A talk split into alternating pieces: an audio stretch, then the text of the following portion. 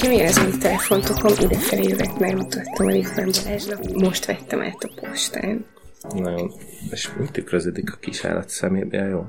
Mert ez nem valami mesztelen mangalánynak a tangája, és itt meg a kis teste látszódik? Hoppá, Hát most bocsa, olyan, bocsa, most, el, bocsa, most eltörtem a... Ez eddig nem tűnt fel. Köszönöm, jó tudni. NSF reveal. Valóban. Most mi lesz? Hát... Ö, nagyon kevés olyan helyre Addig járok, kérlek mondd a kedves hallgatóknak, Very loud, very proud. hogy miről van szó. Ez itt egy unboxing volt ugyanis, Ja, igen, új, új telefontokon van, és akkor majd mint látják a kedves osztolok. igen, mutatom a... hallgatók. A, mikro... A Scully a közelebb- mikrofonnak mutatja. Szerintem a Ben Gurion Egyetem kutatói már, Már látják. látják is. Szerintem, hogyha így mutatom, akkor nem látszik a tangás hátsó, úgyhogy így nyugodtan nézegethetik a hallgatók az új mobiltelefont. Szóval az történt, hogy elbüszkélkedtél az új mobiltelefon tapaddal. Aminek egészen eddig örültem, végül is most is örülök, csak most már egy kicsit más. Árnyaltabban örülsz neki. Ja, igen, igen. Mert az internet szerte híres szemüveges macska látható rajta. Ilyen hegesztő szemüveges, biztos mindenki látta már. Na de nem, nem ám csak úgy. hanem tükröződik benne. Valami érdekes. De jó, hogy mondtad, mert akkor nem dobom ki a régi telefontokomat, és akkor majd, hogyha, tudom én, ilyen konferenciára meg, megyek meg ügyféllel megbeszélni, akkor így előveszem a másik macskás videót, amint csak annyi a kompromittáló dolog, hogy do not touch my phone felirat van rajta. De nem biztos, hogy mindenki kiszúrja ezt az apró részletet, úgyhogy De mindenki hallgatja a podcastot, most már mondjuk ez tudni igaz. fogja. Oh, De ezek a ti telefontokatokon nincsen semmi kompromittáló, csak az, hogy egyforma tokatok van. spigen a válasz. Egy hangos, határozott spigen. Ja, egyébként egy valaki kommentált Soundcloudon, hogy ő nem örülne, hogyha elmennénk a Soundcloudról. Ez még így abban az adásban, amikor Igen. ezt először feldobtad, és azt kérdezted, hogy nagy törés lenne-e, amit én nyilván elfelejtettem, csak utána, mit tudom én, két héttel később láttam, hogy valaki ott így beszúrt a végére egy ilyen kommentet, hogy nagy törés lenne, és komoly memória munkám volt felidézni, hogy ez mit jelent és miért. Jó is, hogy ezt mondod, mert a, ezt, ezt az epizódot szerettem volna egy szolgálati közleménnyel kezdeni, ami kifejezetten SoundCloudosoknak szól. Pontosabban azoknak, akik valamilyen oknál fogva, no judgment, kizárólag SoundCloudon hallgatják a műsort. Köszönjük szépen! Az érdekelne egyébként, hogy mi ennek az oka, hogy csak ott. Vagy hogy aki azt mondja, hogy nagy törés lenne, annak, tehát ezt viccből mondta, vagy tényleg nagy törés lenne, azt tudom, mi- mindjárt, mindjárt mondhatod, hogy szerinted miért. De ennél fontosabb, hogy tök jó lenne, hogyha ezek közül az emberek közül is minél többen átmennének a Fireside-ra, ahol a 20 perc.fireside.fm címen lehet majd elérni, hát már most is a, a műsort. Ott is van RSS, onnan is lehet letölteni, viszont sokkal jobb a jegyzet, meg minden kezelése. Hát a Soundcloudot elsősorban nem podcastokra csinálták, a Fireside-ot viszont igen. És olyan ember áll mögötte, Dan Benjamin, aki egy podcast készítő legenda, tehát e- egyébként meg fejlesztő, tehát tudja, tudja mi kell, meg tudja mi a jó, és nagy gondossággal és szeretettel csinálja ezt a felületet. Szóval ott biztosan leszünk, és a SoundCloud az pedig hát ki lesz vezetgetve úgy, hogy a előbb-utóbb nem, nem fogom teljesen leállítani, mert ha egy ember van, aki nagyon szereti a SoundCloudot, akkor van a SoundCloudnak ingyenes tírje, ahol igazából azt meg, az meg lehet oldani, hogy az utolsó epizód, vagy a legfrissebb epizód az mindig ott legyen. Tehát ez, ez az, amit lehet csinálni, aztán majd meglátjuk. Meg azt is lehet, hogyha nem tudom, a hallgatók fele azt mondja, hogy már pedig SoundCloud or bust, akkor, akkor megmarad ott is, majd kiderül. Az előző szegmest Tamás nevű kedves hallgatónk figyelmébe is ajánlom, aki Facebookon vagy az Messengeren keresett meg, mert nagyon félt tőle, hogy esetleg iTunes-ról is eltűnhet a podcast, úgyhogy kérlek Balázs nyugtasd meg Tamást, hogy iTunes-on marad. Nem, á, á, szóval ez úgy működik, a, úgy működik a, általában a minden podcast, hogy van egy van egy hosting szolgáltató, ahol van maga a file, és a, az iTunes-on nincsen file, hanem az iTunes az megkapja tehát az iTunes-nak kell adni egy, egy ilyen RSS feedet, hogy itt vannak az új e, részek, meg itt vannak a korábbi részek, stb. És a fájlok máshol vannak, és az iTunes pedig eljuttatja a végülis az RSS-t juttatja el a néphez. Tehát, e, az iTunes-on, majd azt nem, nem tudom, de ez már nagyon ilyen technikai részlet, ami valószínűleg senkit, még talán Tamás sem érdekel, hogy gondolom majd a jelenlegi iTunes-ba át kell állítani a, a feedet, hogy most már nem innen van, hanem amonnan, de megoldjuk. És már csak egy kérdésem lenne a Fireside-dal kapcsolatban, hogy ott... Egyébként a, kast, tehát a kast.hu-n lesz, csak annyi, hogy a kast.hu-ra is a Fireside-ról fogom majd berakosgatni a, az epizódokat, mint ahogy a 81-es epizóddal már így tettem.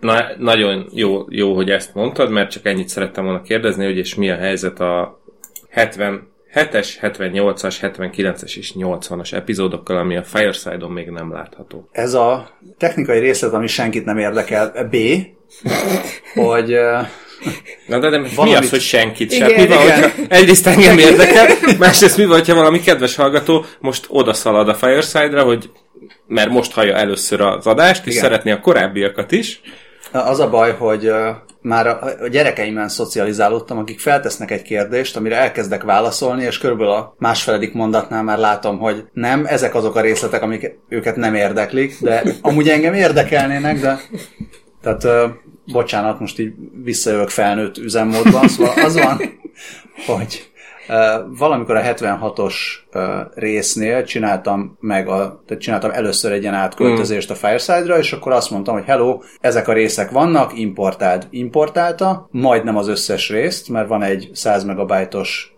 limit, és a korábbi részeknél még mindegy, butábban csináltam az MP3 exportot, és az a fölöslegesen nagy bitrate és ezért vannak olyan epizódok, amik 100 megabyte fölött vannak, ezzel problémája volt, volt egy-két epizód, ami nem ment át, és aztán a 76 és a 81-es között volt egy ilyen szünet, úgyhogy majd azokat kézzel jól, kézműves Kéz, kézműves podcast tartalom. Igen. Köszönjük Balázsnak a kimerítő beszámolót. Hát meg köszönjük a rengeteg munkát, amit beleteszel. Hát arról nem is beszélve. Azért nem, nem olyan nagyon sok, de, de nagyon szívesen. Szóval ez, ez van. A másik szolgálati közlemény, én bízom abban, hogy ez bár nem tech, hát kicsit jövő végül is, mert uh, jövőbeli eseményről szeretnék szólni. Az van, hogy a kasz.hu összességében nagyon szereti a sört, szerintem. Tehát úgy valószínűleg feltételezem, hogy a hallgatók is, és lesz egy nagyon jó kis sörfesztivál, a Budapest Beer Week, bpbw.hu, lehet, hogy tudtok róla, lehet, hogy nem. Korábban más kasz.hu podcastokon vendégeskedett Revák Tibi, aki ezt, aki emögött áll. Nagyon-nagyon menőség, nem azt mondom, hogy olcsó, de szerintem úgy évente egyszer megéri egy-egy ilyen jó kis kóstolójegyet venni. Nézzétek meg, menjetek el, május végén lesz. Persze megnézhettem volna, hogy pontosan mikor, de azt hiszem, hogy 20-tól, tehát a május 20-ai hétvégén amennyiben az hétvége. Nem hétvége? Nem hétvége. Máj, nem? Május nem, 24, 24 és 26 24, között. Bocsánat. Május 24-26, és uh, talán Dürerkert? Hát minden, nézzétek meg, most, most mondtam el a, a linket, tehát bpbw.hu, és igyatok ott jó söröket, és szevasz Tibi.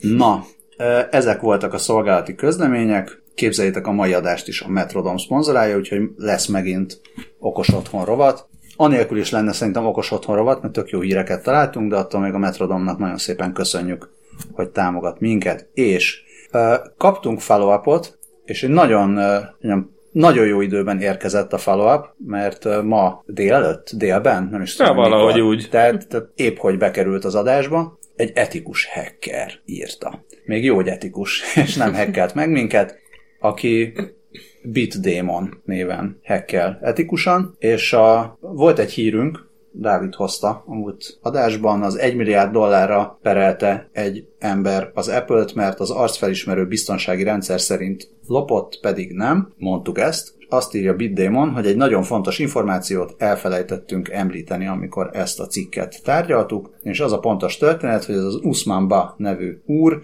elveszítette a jogsiát, amit pedig valaki megtalált, és ö, közben rabolt meg, lopott meg, csúnya dolgokat csinált, ez a, ez a megtaláló, becstelen megtaláló, és annak érdekében, azt mondja, annak érdekében minél később bukjon le, ezzel a, a jogosítványjal, mint, mint ilyen személyazonosítóval vásárolgatott. És akkor azt írja még, hogy bár az az igazolvány nem lenne használható azonosításra Amerikában, valamiért az Apple dolgozó mégiscsak elfogadta, és így lett hozzárendelve a a vezetői engedélyen szereplő mindenféle adat az Apple arcfelismerő rendszeréhez, és így került látókörbe Usmanba. Tehát ez igazából egy jó öreg identity theft uh-huh. volt. Mondjuk én csak egy dolgot nem értek, hogy a jogosítvány Amerikában nem használható szem azonosításra. E, nekem csak ez egy fura ebből az egészből, Igen. mert hát... hát Mert... az összes amerikai tini filmben hamis jogosítványt vásárolnak, hogy azzal igazolhassák, hogy elmúltak 21 évesek, és bejuthassanak a klubokba. Ö, én, illetve én azt a részét sem értettem, hogy miért kell személyigazolvány ahhoz, hogy Apple terméket vásárolj. Hát az lehet, hogy izé ott hozzákötik valamilyenhez, hogy Azt, a azt regiszt... mondja, bo- ja, bocs. Mondjad, mondjad, mondjad, mondjad. Csak közben megvan a, Aha, megvan a válasz. azért, azért. Tehát az volt, hogy ez ilyen tanulóvezetői Ah, jogsi volt, ami, értek. ami nem fotós. Aha. Ha. Uh, és akkor az volt, hogy az ő neve és a tolvaj arca kerül, Ah. tehát kapcsolódott össze.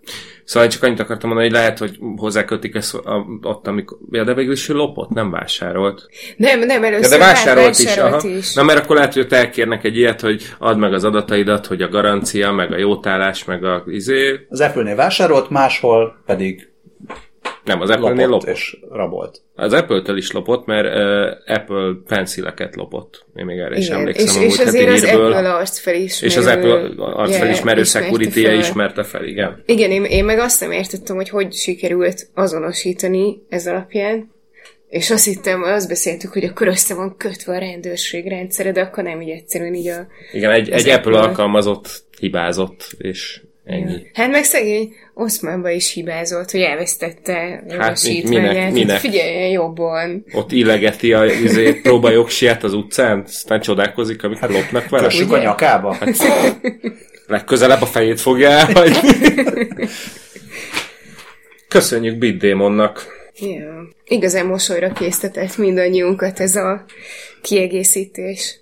Igen, küldtem ezt a Mosolyog Márk, vagy Márk Mosolyog nevű kis izét.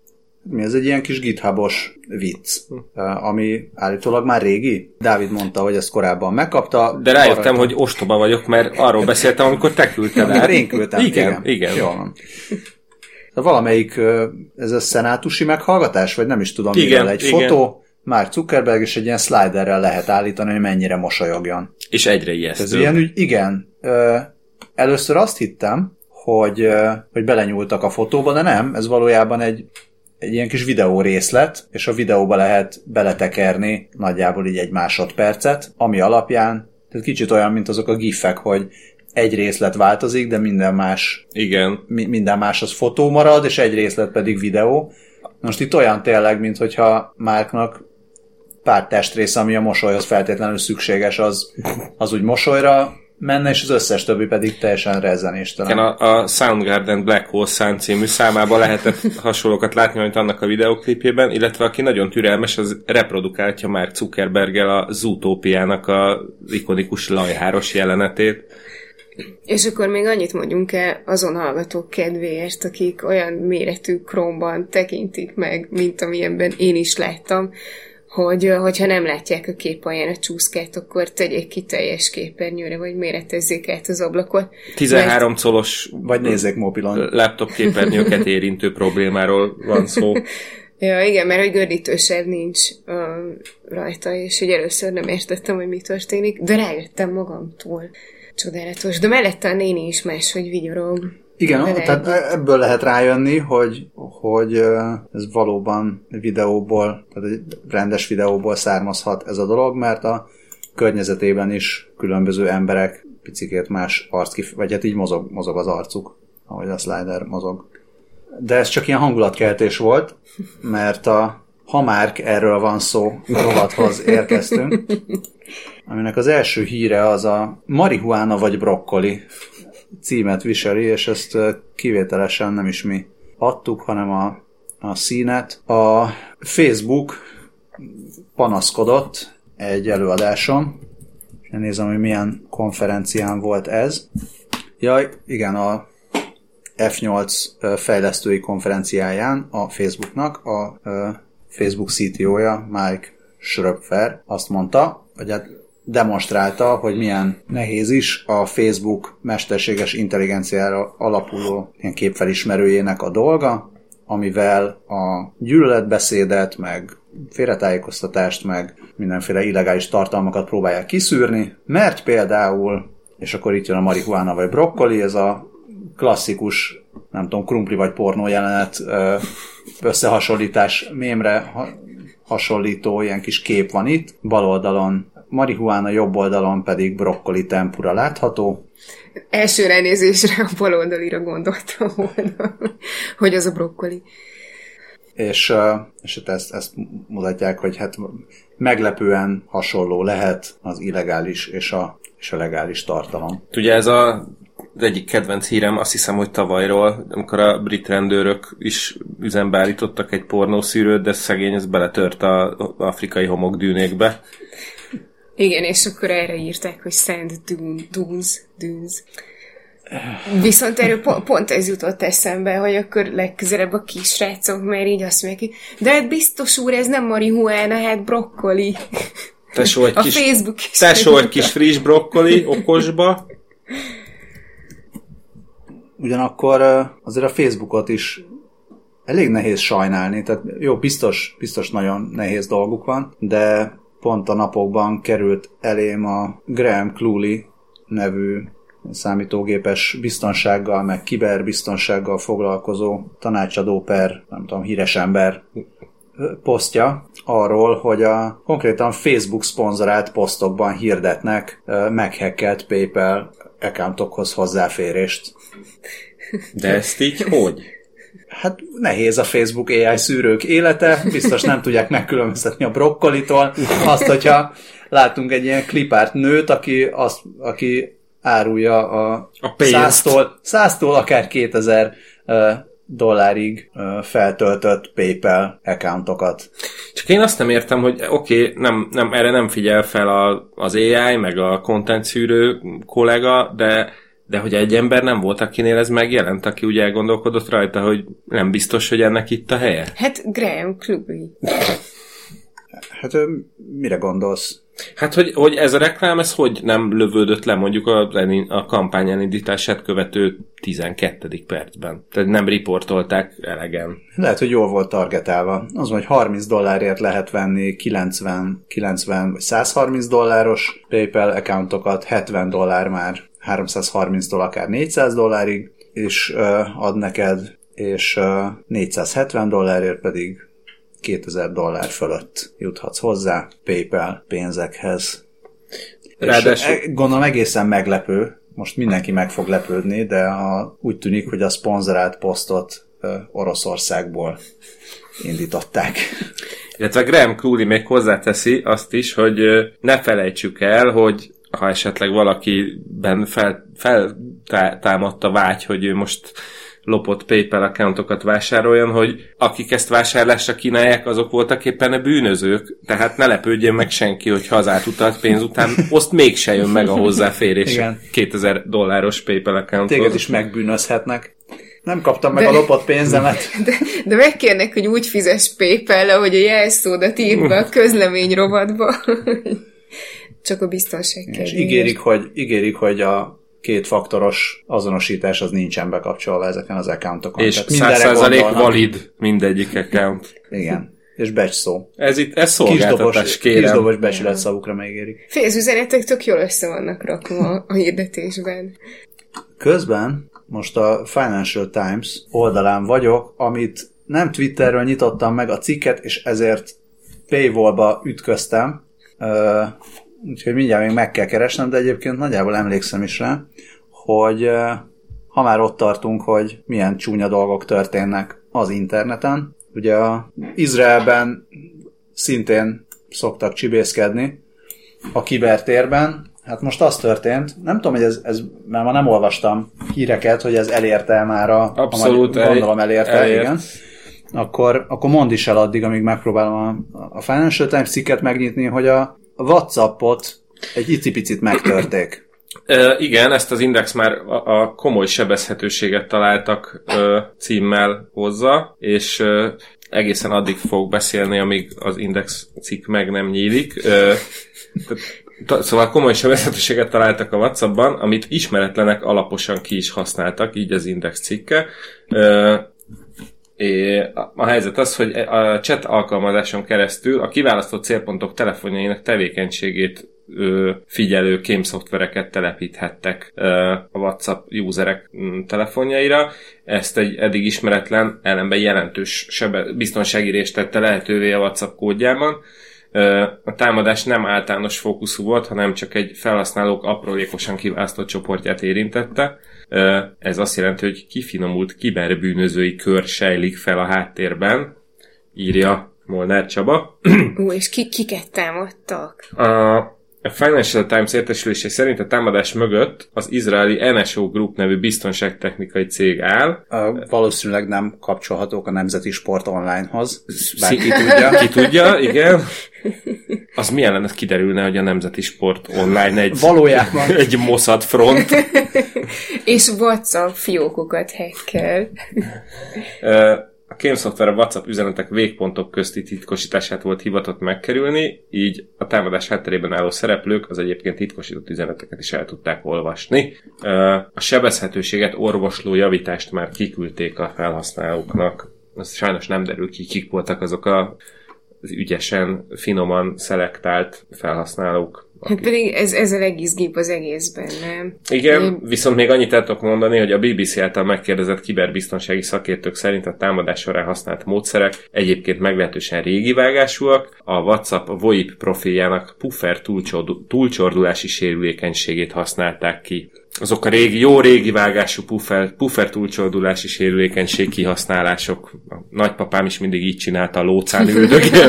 Igen, de a WhatsApp gyorsan kiadott, gyorsan, szóval valószínűleg ez már hetek vagy hónapok óta megvolt ez a, ez a rés, de a WhatsApp szerencsére tegnap kiadott egy, egy frissítést, amit nyilván irgalmatlanul gyorsan telepítettek a userek, tekintettel arra, hogy a frissítésben az volt, hogy a frissítés tartalma. Én már teljes méretben láthatod a stickereket, hogyha rákat rányomsz a notificationre. A, a biztonsági fixről nem szólt az update, de... de akkor egy na- nagyméretű matricákat tudsz küldeni a partnereidnek, amiben, amivel kifejezed véleményedet WhatsAppról. Ez az NSO egyébként egy nagyon érdekes cég hogyha esetleg valamelyik hallgató tud róluk többet is, akkor meséljen nyugodtan. Nem, nem teljesen értem, hogy jó, biztos ez, ez ilyen izraeli specialitás, hogy egyfelől ez egy tök publikus cég. Újra kell indítanom a kibaszott gépemet. Jó, bocsánat. Nem csak mert izé el, elszállt az összes megnyitott ablakom, és még közben így le is fagyott félig, úgyhogy picike időt kérek. Technikai szünet.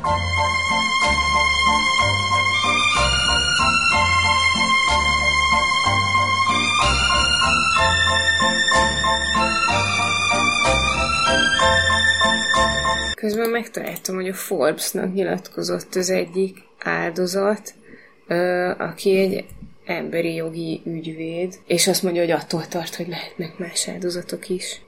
Biztos, hogy lehetnek más áldozatok. Közben megnéztem, hogy egy pár éve, három éve, 2016-ban fedezték fel először ezt a Pegasus nevű spyware-t, amit, a, amit az NSO gyárt, vagy állított elő, és hát ők egy ilyen tudom, egy olyan fejlesztő cég, akik kiberbiztonsággal vagy támadásokkal foglalkoznak, és azt mondják, hogy ők cégeknek vagy vagy hát kormányzati szereplőknek, hivataloknak árulnak olyan, meg fejlesztenek olyan eszközöket, amivel tudnak a terror és a mindenféle egyéb, egyéb ilyen fenyegetések ellen harcolni. Hallott? És azt, azt, hogy ezeket az eszközöket aztán ki mire használja fel, azt, azt pedig ők nem annyira tudják követni, mondják ők. Igen, szóval egy kicsit hallottunk már ilyen proof of concept dolgokról, meg minden, de ez a, ők fejlesztették a, a malware ez kicsit, vagy spyware ez kicsit nekem ilyen, milyen szép adatközpont, aztán nehogy valami baj érje. Hát ez, ez volt az első, első olyan eset, az első olyan uh, eszköz, amivel távolról lehet ke, ilyen kernel szintű, szinten bejutni a, a telefonba. Tehát ilyen remote jailbreak-et meg lehet csinálni iPhone-on. Oké. Okay. Hoppá. És, és ugye persze ezt Apple az uh, után, tehát hogy ez, ez ilyen mi az, nem, nem macskágérjáték, de hogy ez tehát ugye Csik- folyamatos... csiki-csuki. Igen, igen, ilyen csiki-csuki, tehát bezárják a, a rést, utána, utána megtalálják a következő rést, tehát nyilván vannak ezek a sztorik a különböző izraeli fejlesztőktől, amikor meg kacarászunk ezen, hogy haha, most a Scully telefontokján a macskás fotót azt a mikrofon adatai alapján látják, de, de valójában ez valahol összefügg azzal, amikor, amikor azt olvassuk, hogy ja, egyébként a Whatsappban kapsz egy hívást, amit nem veszel ugyan fel, vagy felveszel, de, de leteszik, de akkor már a telefonodon ott van a spyware, és hozzáférnek a kamerához, meg a mikrofonhoz, meg mindenhez. És akkor nem, nem biztos, hogy az érdekli őket, hogy mi miről beszélgettünk adás előtt, de, De azt is hallani de, de fogják. igen, de azt is hallani fogják, csak nem érdekli őket. De hát igen, lehet, hogy ilyen emberi jogi ügyvédek, akik problémás ügyekben kutakodnak, azok egyszer csak azt veszik észre, hogy hoppá. Egész pontosan meg is írta a Forbes, hogy, hogy milyen problémás ügyben kutakodott. Öt mexikói újságírónak adott tanácsokat, akik az NSO-t perlik azzal, hogy hát ők is arra gyanakodnak, hogy feltörték a telefonjukat. Tehát ilyen... Micsoda véletlen majd- egybeesések vannak, és pont ennek az ügyvédnek a telefonjára került ez a, ez a spyware. Na hát nagyon meglepő, És, de majd biztos, Dávid, hogy Dávid gépét, gépe is most indult újra. Ne figyelj ide! Szóval, ja. A problémát bárki orvosolhatja a WhatsApp eltávolításával, illetve hát lehet a frissítést letölteni, és akkor már a stickerek is teljes, akár már teljes képernyőben is élvezhetővé válnak, remélhetőleg csak az adott felhasználó számára. Igen, hát azt, azt nem tudom mennyiben függ össze ezzel a sztori. Tehát vannak, vannak ilyen cégek, akik ilyesmiket fejlesztenek, amit így tök nehéz. Szerintem, hogy Magyarországról valahogy olyan nagyon nehéz ezt elképzelni, hogy létezik ilyen cég. De amennyit tudok, a, az izraeli ilyen Silicon Vádinak nevezett, ezt, ezt tudtátok? Ezt Hogy nem tudtam, hogy hívják így a- hívják. tehát a Vádi azt jelenti, hogy völgy, ugyanúgy, de ez a Silicon Vádi, ami ott van ilyen Tel Aviv környékén, és a, az NSO és hasonló cégek feltételezem mind ott oda koncentrálódnak, és hát nagyon erős a, ez, a, ez az iparág. És a vádi képviseletében most az NSO nyilatkozott meg. Igen. Szóval ott ez, ott ez ilyen teljesen, teljesen normális, tehát gondolom, hogy van erre állami támogatás is az egyetemeken, hogy csináljátok csak, a biztonság kedvéért azért a legjobb technológiákat először nekünk adjátok, És, és utána ezt, mexikói, utána különböző mexikói és egyéb újságírók ellen, és aztán utána majd, nem tudom, három lépéssel utána majd mehet a többieknek is. és ez a néhány kedves tagba szakadt úr, ő, aki majd a gyakvezéretek valaki lesz, csönget, várjatok? ö, ők majd vigyáznak rátok, nehogy eltévedjetek a kampusz utcáin. Akkor ők a vádigárdok. Nagyon szépen köszönöm, hogy nem kellene sokat gondolkodni a címen. De hát akkor ők több, mint tesztőrök.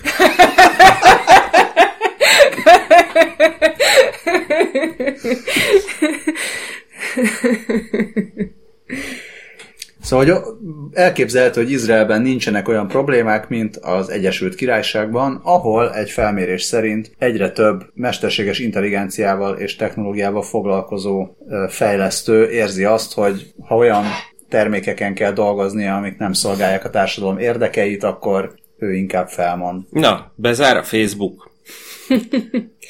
Hát Írországban van vannak. Hát az Meg, meg máshol.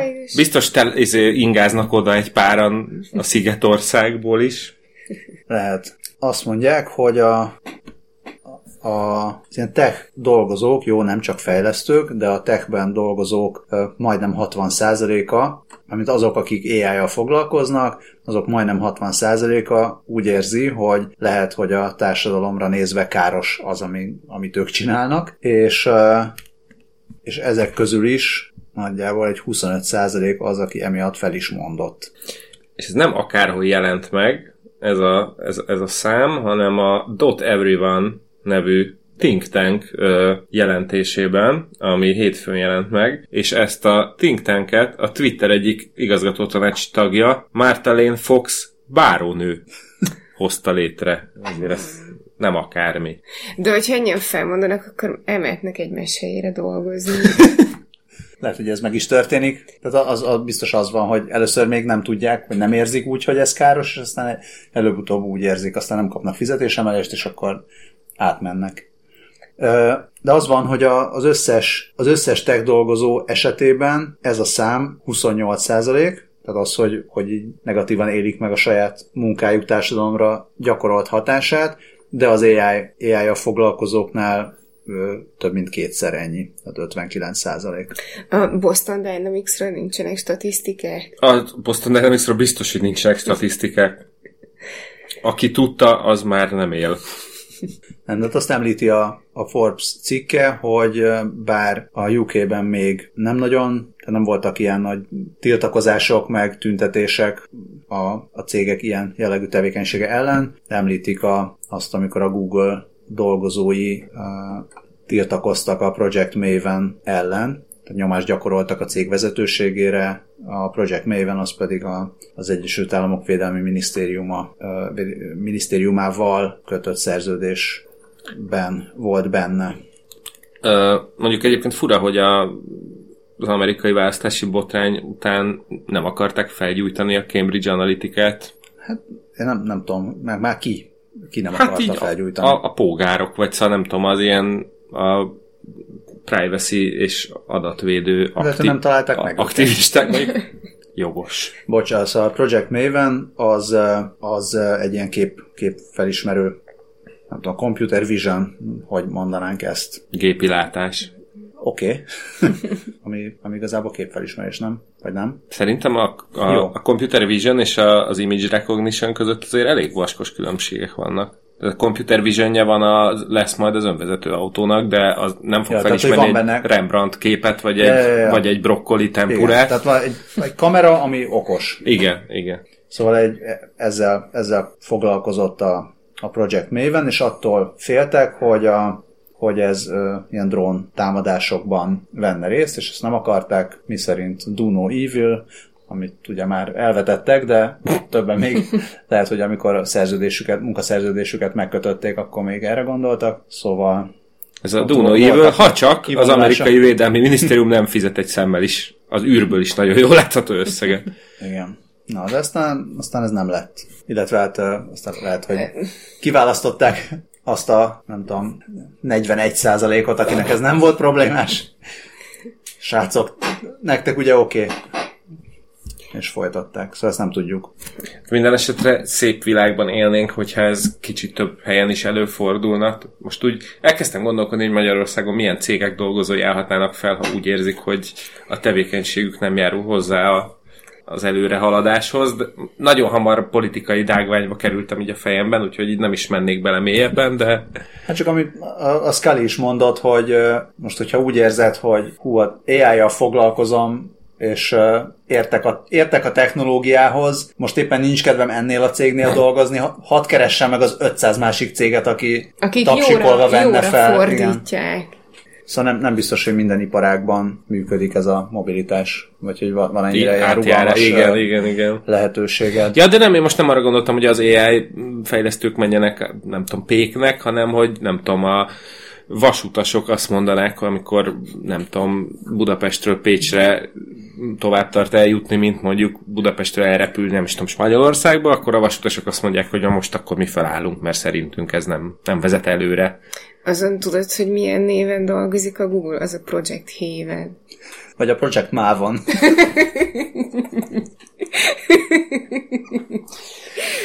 Olyan teamwork nyújunk. Nevezzük méven a problémát. Na, de az Amazonnál például nincsenek ilyen problémák, mert ott egyenesen, és ez nem is értem, hogy ezzel miért nem foglalkoztunk korábbi epizódban, mert ez is, talán ez is körbe ment, még a magyar interneten is, hogy a, az Amazonnál nem csak az van, hogy mesterséges intelligenciával trekkelik a dolgozók teljesítményét, de hogyha valaki nagyon alul teljesít, akkor a felmondását is AI fogalmazza meg. Aztán azt állítja az Amazon, hogy de azért egy ember megnézi, mielőtt rettenetesen kirúgnák azt a szerencsétlen. És mi- kapja meg, és nem is mondják az arcába, vagy hogy? Nem kap, csak kap, kap egy Tehát, hogy a. Boston Dynamics egy robotját oda küldik, hogy rugdossa el a futószalaktól. Ö, Megnéztem, azért nem beszéltünk róla, mert ez egy szuper deluxe szerdai hír volt, amennyiben április 25-én csütörtökön jelent meg. Úgyhogy megkettőzzük a figyelmünket a jövőben az ilyen tartalmakkal kapcsolatban. Az Amazon meg legyen kedves már hétfőn felmondani, nem?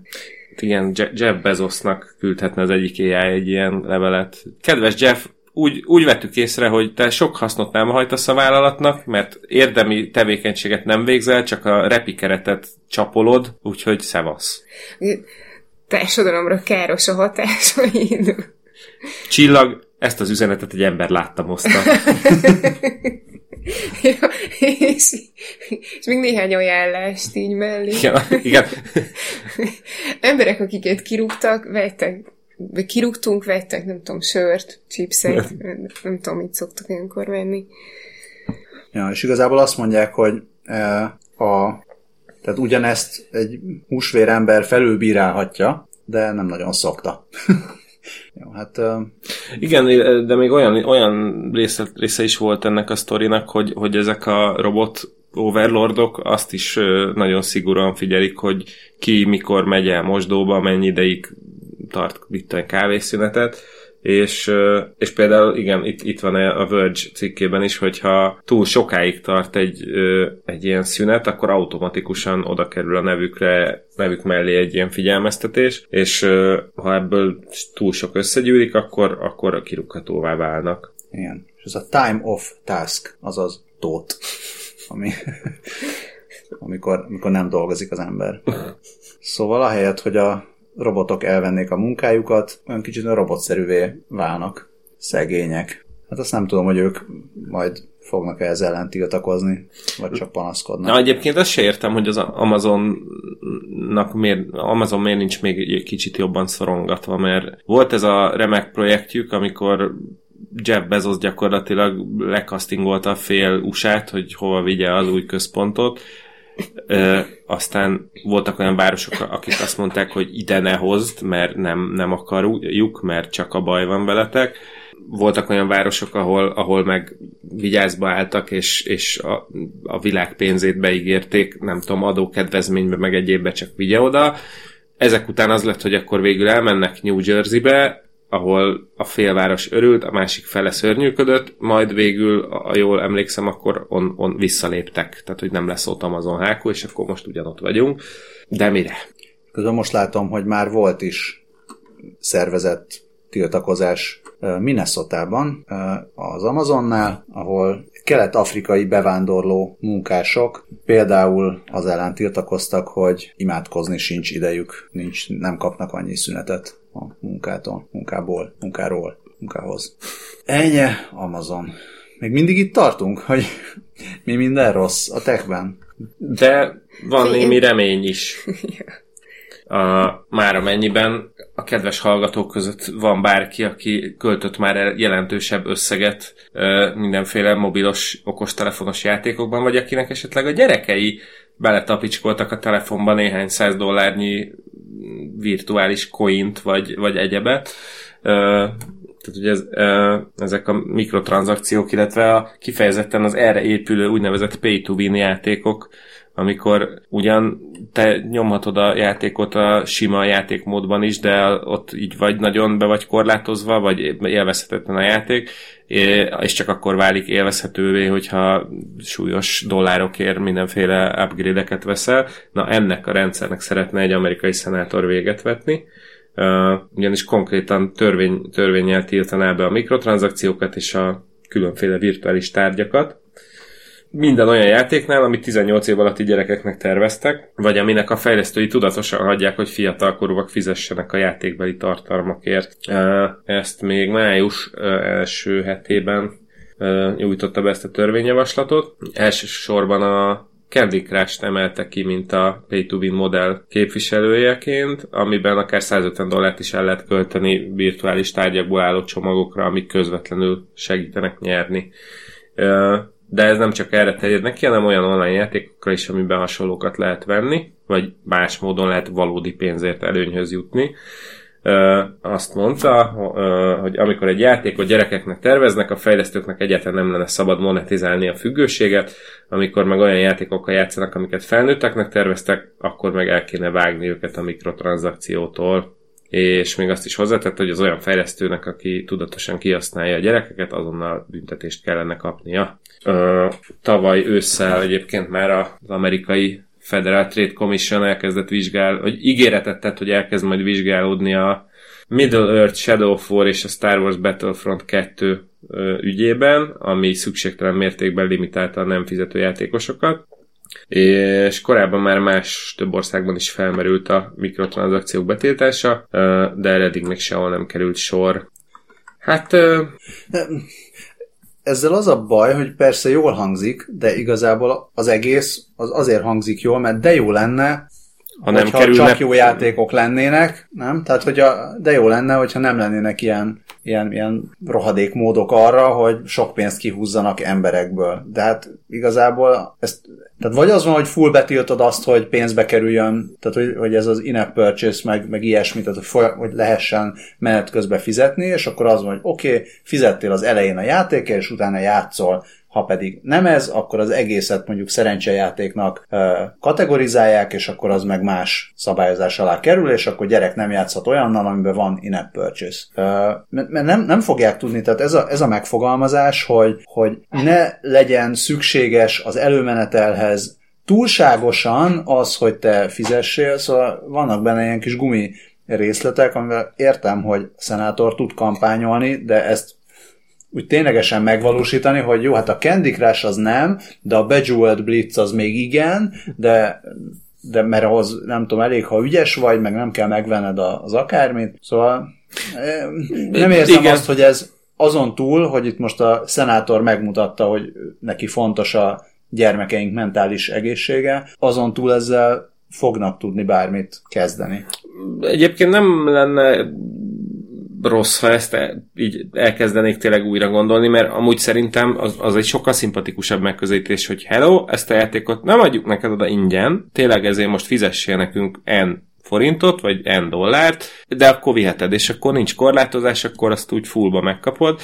Vagy tehát azért, azért fura ez, mert, mert a, tehát igen, mondjuk van, vannak a nem tudom, konzolos videó, meg PC-s videójátékokhoz a DLC-k ami ugye nem előnyhöz juttat a játékban, hanem ad további játékot. Tehát ugyanazt a játékot. Tehát az további tartalom. További ez tartalom, I- igen, igen, igen, de, de hogy tehát megvannak a módszerek, hogy további pénzt legálisan elkérje a usertől, és sőt, olyan módszer is van erre, amire a user örömmel odaadja, nem a fogát szívva, anyázva, hogy jó, rohadjatok meg, most akkor itt van ez a 300 forint, de adjátok ide a, nem tudom, ötödik színű Candy Crush golyót is, ö, az tényleg olyan, hogy, hogy ez kicsit olyan, hogy igen, csináltunk neked egy autót, de az egyik kereke az nagyon ráz. De ha még adsz pénzt, akkor, akkor, meg, akkor belerakunk egy rugót is neked, és akkor nem fog rázni. Na, akkor mennyivel jobb lenne, az elején azt mondják, hogy figyelj, itt egy autó, ami drága, de működik. Hát, vagy, vagy igen, szóval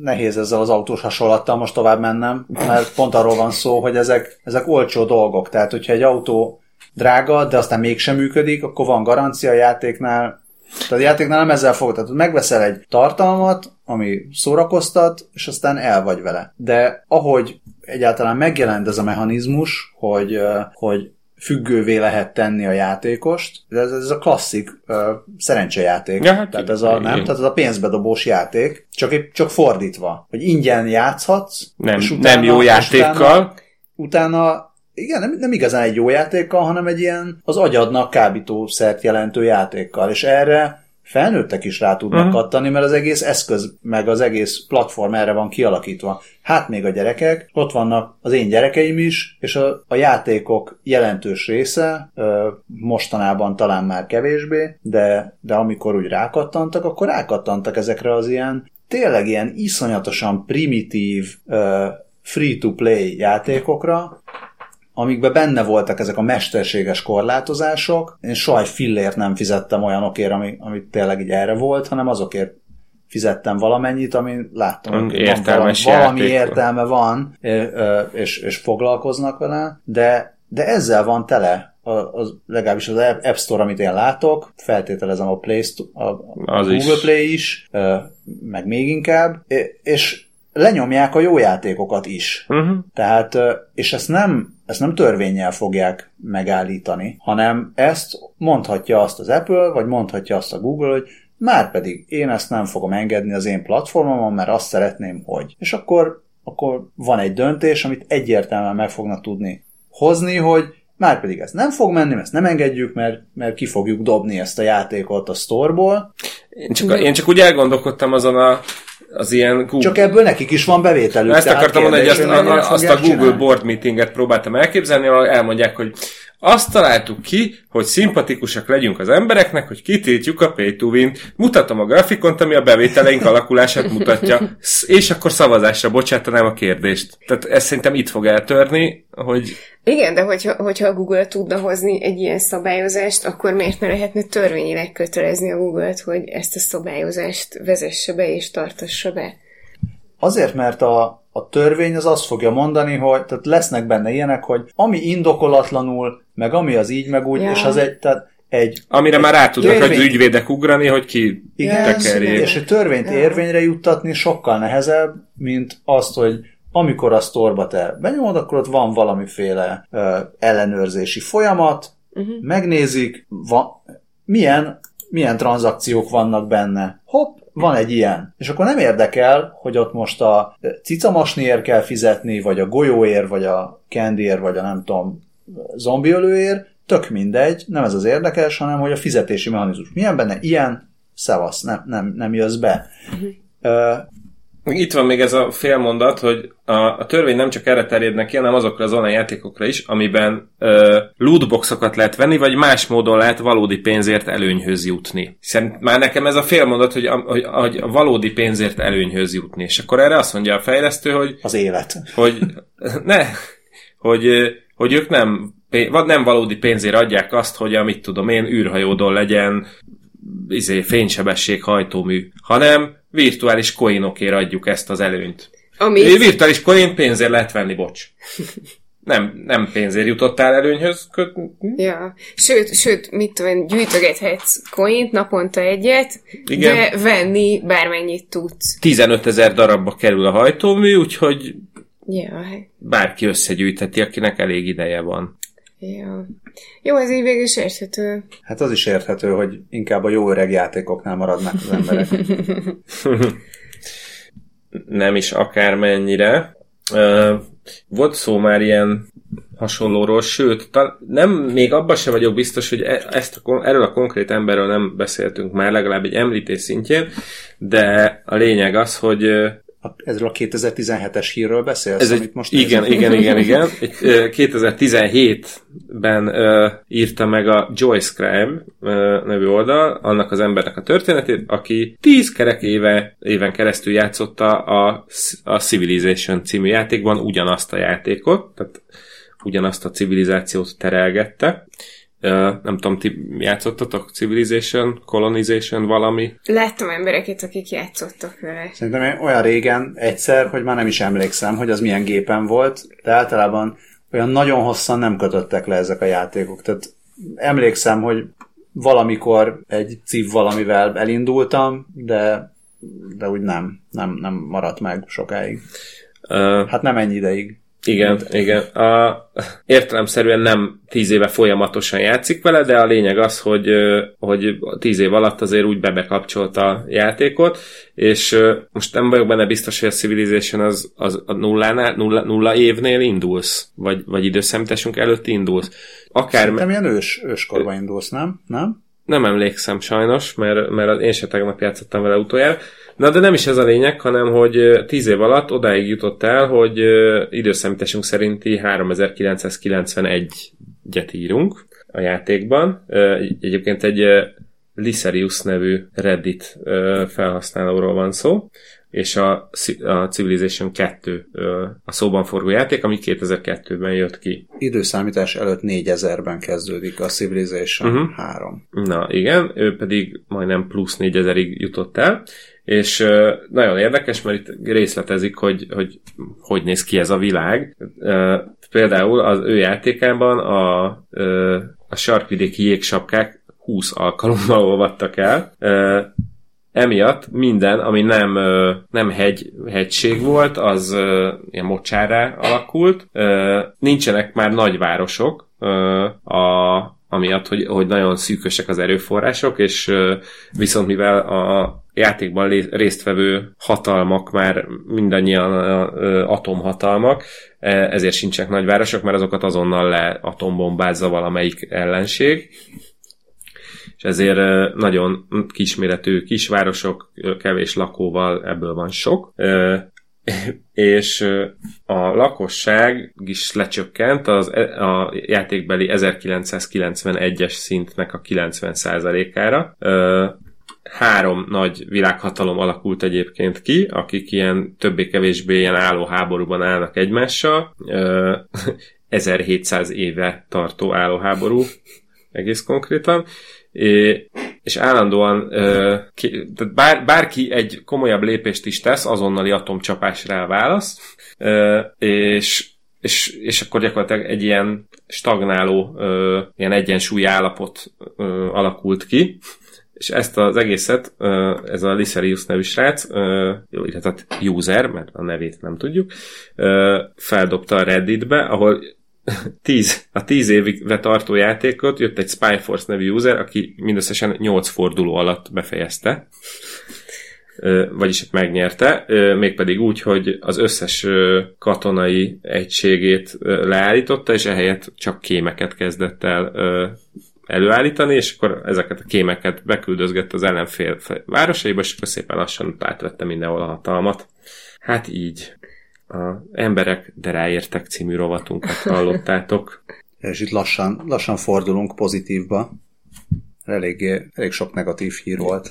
Tehát ilyen, Igen, ez különösen szomorú volt, hogy a mesterséges intelligenciát hányan használják káros célokra, vagy a társadalom szempontjából nem előnyös dolgokra. Jó lenne valami ellenpélda. ki tudna ilyet mondani. Hát én... Hogy jó lenne egy mellen példa, ezt, ezt, ezt, ezt, ezt Igen, tényleg? Ez, megfordult a fejembe, csak nem ért, értékeltem kimondásra alkalmasan, de köszönöm, hogy megtetted. Mm, MIT uh, kutatók csodálatos uh, bejelentést tettek a napokban, uh, mégpedig a MIT Computer Science and Artificial Intelligence Laboratory, vagyis CHAIL nevű részlege, és a Massachusetts General Hospital orvosai a Radiology szakfolyóiratban számoltak be a legújabb fejlesztésükről, ami egy olyan gépi tanulási modell, ami egy ö, mammogram, vagyis hát egy, egy emlőröngen elemzésével meg tudja állapítani viszonylag nagy biztonsággal, hogy az illető páciensnél kialakul-e emlőrák a következő öt évben. Uh, ugye az emlőrák a második vezető halálok a, az amerikai nők körében. 2015-ös becslés szerint uh, 232 ezer diagnózisból kb. 40 ezer haláleset, es, diagnózisra 40 ezer haláleset jutott. tehát azért érez, tehát érthető, hogy miért ez egy fontos kutatási terület. A Google AI-ra épít egyébként a fejlesztésük, ami az áttétes emlőrákot 99%-os pontossággal tudja kimutatni. És ja, azért nagyon fontos, amellett, hogy ez egy vezető halálok, ugye mivel ezt hát röngennel diagnosztizálják, egyfelől nagyon fontos lenne a, a szűrés és a korai felismerés. korai felismerés, ugyanakkor nyilván az ember nem megy hetente megröngeneztetni magát, tehát nagyon mondjam, egyrészt óvatosan kell ezt adagolni, másrészt tök jó lenne, hogyha minél kevesebb vizsgálatból megbízhatóan ki lehetne szűrni azt, hogy most akkor utal valami daganatra, vagy nem. És azt mondják, hogy például hát ez egy 2014-es adat, hogy több mint 39 millió szűrővizsgálatot végeztek az Egyesült Államokban, és a, a vizsgálatok mindegy 10-15 százalékát meg kell ismételni, mert, mert nem tudnak biztosat mondani a, a vizsgálat után. Tehát elég jó lenne, hogyha a jó AI az nem csak az Amazonnál mondana fel embereknek, hanem tudna ügyesebben észrevenni daganatokat. Mm, bár, bár egyébként merekot tapintással is tudnak diagnosztizálni, illetve így egy csomószor van, hogy először tapintással ö, diagnosztizálja, vagy hát veszi, veszi észre magának a, a beteg, vagy a nőgyógyásza, hogy valami gond van, és úgy, úgy, úgy küldik röngelre. Tehát, hogy... Hát igen, de akkor, amikor már kitapintható, akkor már baj van. Tehát, hogy azt... Ja, igen, igen, ez mindenképpen, de tehát gondolom a röngen is akkor vagy a röngen, mert előbb Nem, nem, nem, nem, nem, nem, de ez, ez, ez, a, ez a cucc viszont egy egészséges Na, röngenről is meg tudja mondani ezt. Na, az nagyon brutkó, az valóban. És azt mondja Regina Barzilai, akiről, akiről először azt hittem, hogy magyar is lehet, de rákerestem, és valójában moldáv. Azt mondja, hogy ahelyett, hogy egy ilyen mindenki számára, vagy mindenkin használt módszerrel így ilyen széles spektrumon lőnének, ezzel megjelenik a lehetősége a személyre szabott kezelésnek, tehát egy ilyen után az orvos mondhatja azt, hogy egyik csoporttal, vagy szóval egy bizonyos pácienseknek elég két évente eljönni mammogramra, míg a többiek, vagy akiknél magasabb a kockázat, azokat esetleg egy MRI-re is elküldik még mm-hmm. ezek után. És itt, itt is megjelenik az a, az ügyes tudása a, ezeknek a gépi tanuló módszereknek, meg a neurális hálózatoknak, hogy olyan összefüggéseket vesznek észre, amiket tehát egyszerűen nagy, nagy adat halmaz elemzéséből, amik szignifikánsak lehetnek, viszont az ember ezt, ezt nem veszi észre.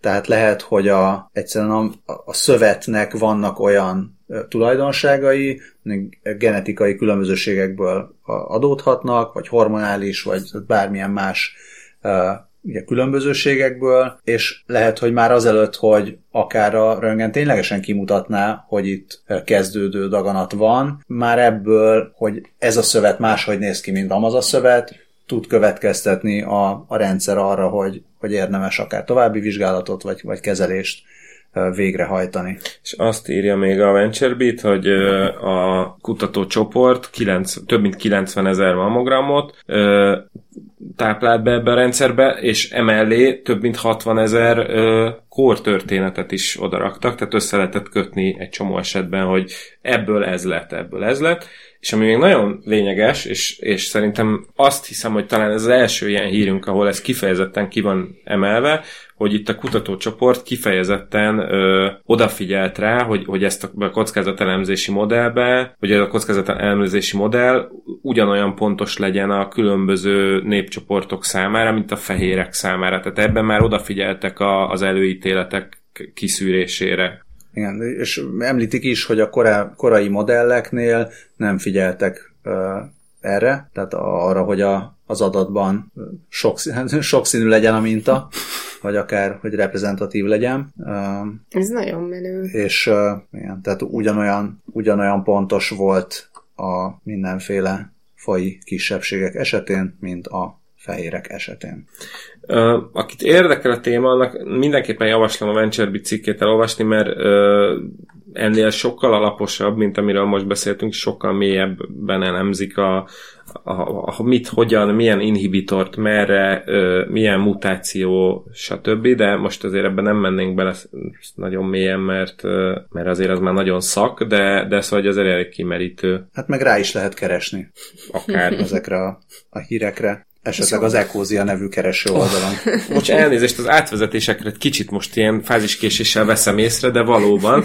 Nem tudom, olvastad ezt a jó kis cikket? Ki írta? Az NRC-n. Igen, a Shameless Önpromó című robotunk érkezik.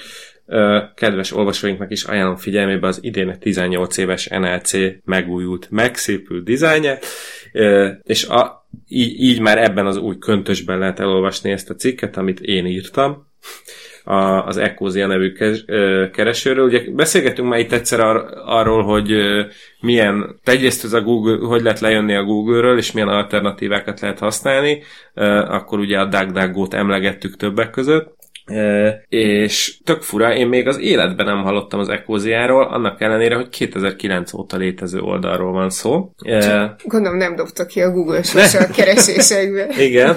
Mondjuk a Google-el nem is szoktam más keresőkre keresni, de lehet, hogy meg kéne próbálni, meglepődnék. Uh, van egy generáció, nem, aki a Google keresőben is így rákeres, hogy Google, nem? Vagy van, van valami ilyesmi? Ö, nem, beírja, hogy ne, ne, ne, nekem volt olyan főnököm, aki úgy, úgy navigált, hogy, hogy a, nem tudom, prezi.com-ot beírta a Google-be, és akkor az első találatra kattintva haladt tovább a internetes világhálón. Na de szóval vissza az Ecosiára, ők a, egy Christian Kroll nevű ö, ember alapította, és ö, a Google-höz hasonlóan fizetett hirdetéseket jelenít meg a találatok között, viszont az Ecosia az ebből befolyó bevételeket erdőtelepítési projektekre fordítja, ami meg azért fontos, mert a WWF ami nem a pankráció, hanem a pandás szervezet, a World Wildlife Fund az ő becslésük szerint évente több mint 7,5 millió hektárnyi erdő tűnik el a földről, ez percenként nagyjából 27 focipályányi erdő kipusztulását jelenti, és hát ugye hát erről, erről lehet mindenféle olvasni, ez milyen károkkal jár, nem, ez, ez azt talán senkinek nem kell bemutatni, viszont az Ecosiánál, az Ecosiát kb. 7 millió aktív felhasználó használja már most is, és a főoldalon a keresőablak alatt lehet látni is egy számlálót, hogy már hány fa ültetéséhez ö,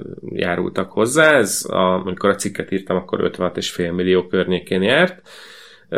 Érdekes összehasonlítani, ugye a 10 éves működése alatt hozták össze ezt az 56,5 millió fát, ami nagyjából, igen, egy, egy fa költségének, egy fa ültetésének a költségét, azt nagyjából 45 kereséssel tudják kitermelni. A Google-nél percenként 3,8 millió keresést futtatnak le egy nap, szóval ott egy picit hamarabb összejönne ez a dolog. Egyébként igen, ráadásul ők azt, tehát hogy ők ilyen mindenféle non-profit partnerek keresztül végzik ezt a munkát, nem ők saját maguk ültetik de igyekeznek nagyon transzparensek lenni, havonta közé teszik a pénzügyi jelentésüket, és a weboldalukon is egészen transzparensen próbálnak beszámolni róla, hogy, hogy hogyan működnek, és tök mm, hitelesnek tűnik, mert tehát oda leírják, hogy a szervereket is megújuló energiával üzemeltetik, és valamilyen ilyen széndiokszid offset programban is benne vannak, az, na, ezt nem derült ki pontosan, de az a lényeg, hogy egy-egy kereséssel nagyjából egy-egy kiló légköri széndiokszidot is semlegesítenek. És a mint kereső mennyire jól használható, vagy mennyire jókat található? Hát kit érdekel? ja. Egyrészt mennyire jók? Hát most, most mondtál, de... Hát ennyire jók, ennyire jók, ráadásul a, a felhasználók adataival is próbálnak etikusan bánni, minden keresést teljesen anonimizálnak egy hét elteltével, az adatokat nem pedig nem adják el hirdetők, nek, és nem telepítenek trackereket se a gépre. Ezt remélem Balázs Ghosteria is megerősíti, vagy valami hasonló pluginje. Csak Balázs most rákeresett a Google-re az Ecosia-ban, ahelyett, hogy a 20 percre a jövőbe rákeresett volna. Hát de most egy kiló széndiokszidot semlegesített még ezzel a bohókás kis tréfával is. Jó, most már legjobb magyar podcastokat keresi, nagyon helyes. De kidobja a kast.hu-t. Na, hát, hát tessék. És most ültettünk ezzel fát? Vagy Hát az 45 45. darab keresés kell egy darab fához, de erre nem érünk most rá. Vagy ültetünk fát inkább máskor. Viszont teljesen tök jó, izé prediktív ö, autokomplitja is van, sőt még ö, böngésző pluginként is lehet telepíteni, úgyhogy a, most a én- Brave böngésző, Bo- a Brave böngésző mikor 2017-ben alapértelmezett keresőjévé tette. A Ó. Brave-be ért. Jaj, de szép. Én, én elkezdtem beírni az Ecoziába, hogy legjobb magyar podcastok, és kicserélte arra, hogy legjobb magyar fodrászok. Ezt összevetve azzal, hogy a Scully ma a Beth Hair Day sapkába jött, Tematikus. és mégiscsak figyel minket a, az Ekózia is. Ezt meséltem nektek, hogy van egy haverom, akinek van egy fodrászata, és megkért, hogy találjak ki neki szlogeneket, és így került ki a csajkondicionáló szolgáltatások és a Diva la Revolution. Jaj, de szép. A, a Beautify fodrászat táblájára, ha már itt így. A Beautify ez a szépséges szenvedni kell? Szerintem beszéltünk róla, csak nem tudom, hogy adásban-e. De azt tudom, hogy itt, itt Dávidnál beszéltünk róla. Akkor jó, nagyon büszke vagyok rá. Mi is nagyon büszkék vagyunk rád. Köszönöm szépen. Adnék neked egy szép táskát ezért. Jó, de létszi, ne, ne, ne azt, amelyiket belinkeltem, mert azt én azon a fejemet fogtam, és utána láttam, hogy bekerült a Van Hasznos Tech is rovatba, ami nagyon megtisztelő lehet Louis Vuittonnak. De annyi történt, hogy, hogy most az egyik divatbemutatón egy olyan Louis Vuitton táskát mutattak be, amin kettő darab, nem összesen négy darab hajlítható kijelző van, és, és hát ezen ilyen mindenféle képeket mutattak be, miközben sétált vele a modell a kifutón, egy ilyen városnak a, a látképe volt benne, illetve egy internetböngésző képe, bármit is jelentsen ez, ezt írták a Design Boomon, meg azt is írták, hogy ez érintő kijelző, de az nem látszik, hogy mire használták az érintő kijelzőt, viszont a Design Boom szerint ez a divat jövője. Nekem az lesz a Forever hősöm, aki egy ilyen Louis Vuitton táskára rárakja azt a klasszik kék-fehér csíkos Tesco zacskó mintát, de a Budmill se rossz. Nekem nekem a Louis Vuitton táskáról már a hazai botrány érdekesség jut eszembe inkább. De igen, a Tesco zacskó sokkal jobb lesz. Én arra gond, nem, nem feltétlenül arra gondoltam, hogy mennyire hasznos, hogy OLED kijelző van, meg hajlítható kijelző van a Louis Vuitton táskán, hanem hogy itt a mégiscsak valami pozitívra Ja, használják igen, a igen, igen, hogy ez, ez nem gonosz, vagy legalábbis nem tudunk róla. Mert a fene tudja, hogy kik állítják össze ezeket a három éves kínai kisgyerekek, vagy kik rakosgatják, vagy koreaiak a táskába a képernyőket. Maradjunk inkább otthon. Na. Mert az okos otthon rovat, amit a Metrodon szponzorál, köszönjük Yeah! szépen. Mi a Metrodom? Ha már elmondtuk, hogy mi a Metrodom, én nem tudom, miért nem tudják még az emberek. Hát egy ad, ha zedészek által használt eszköz. Az is, de az a Metrodom, aki támogatja, vagy ami támogatja a műsort, a, hát ők új lakásokat építenek. De nem akár milyeneket, hanem olyanokat, amik okos otthon rendszerrel vannak felszerelve. Ha egy lakást vennék, biztos ott vennék, és erre biztatom a kedves hallgatókat is.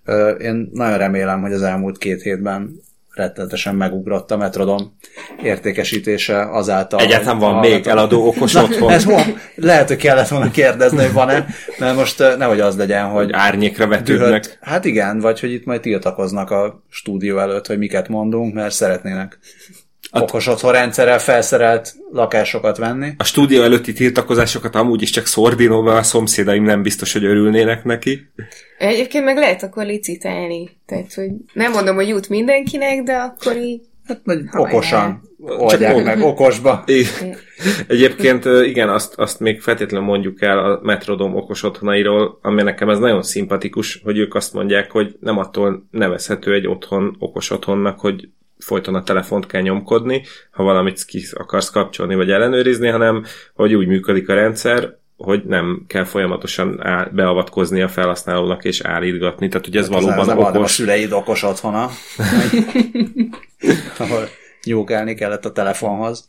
És egyébként van egy mintalakásuk is, arra hogy tényleg kíváncsi lennék, hogy a drága hallgatóink közül hányan mentek el megnézni a mintalakást, ahol meg lehet nézni ezeket az okos otthon funkciókat Igen. élőben is. Redőnyöket lehet mozgatni.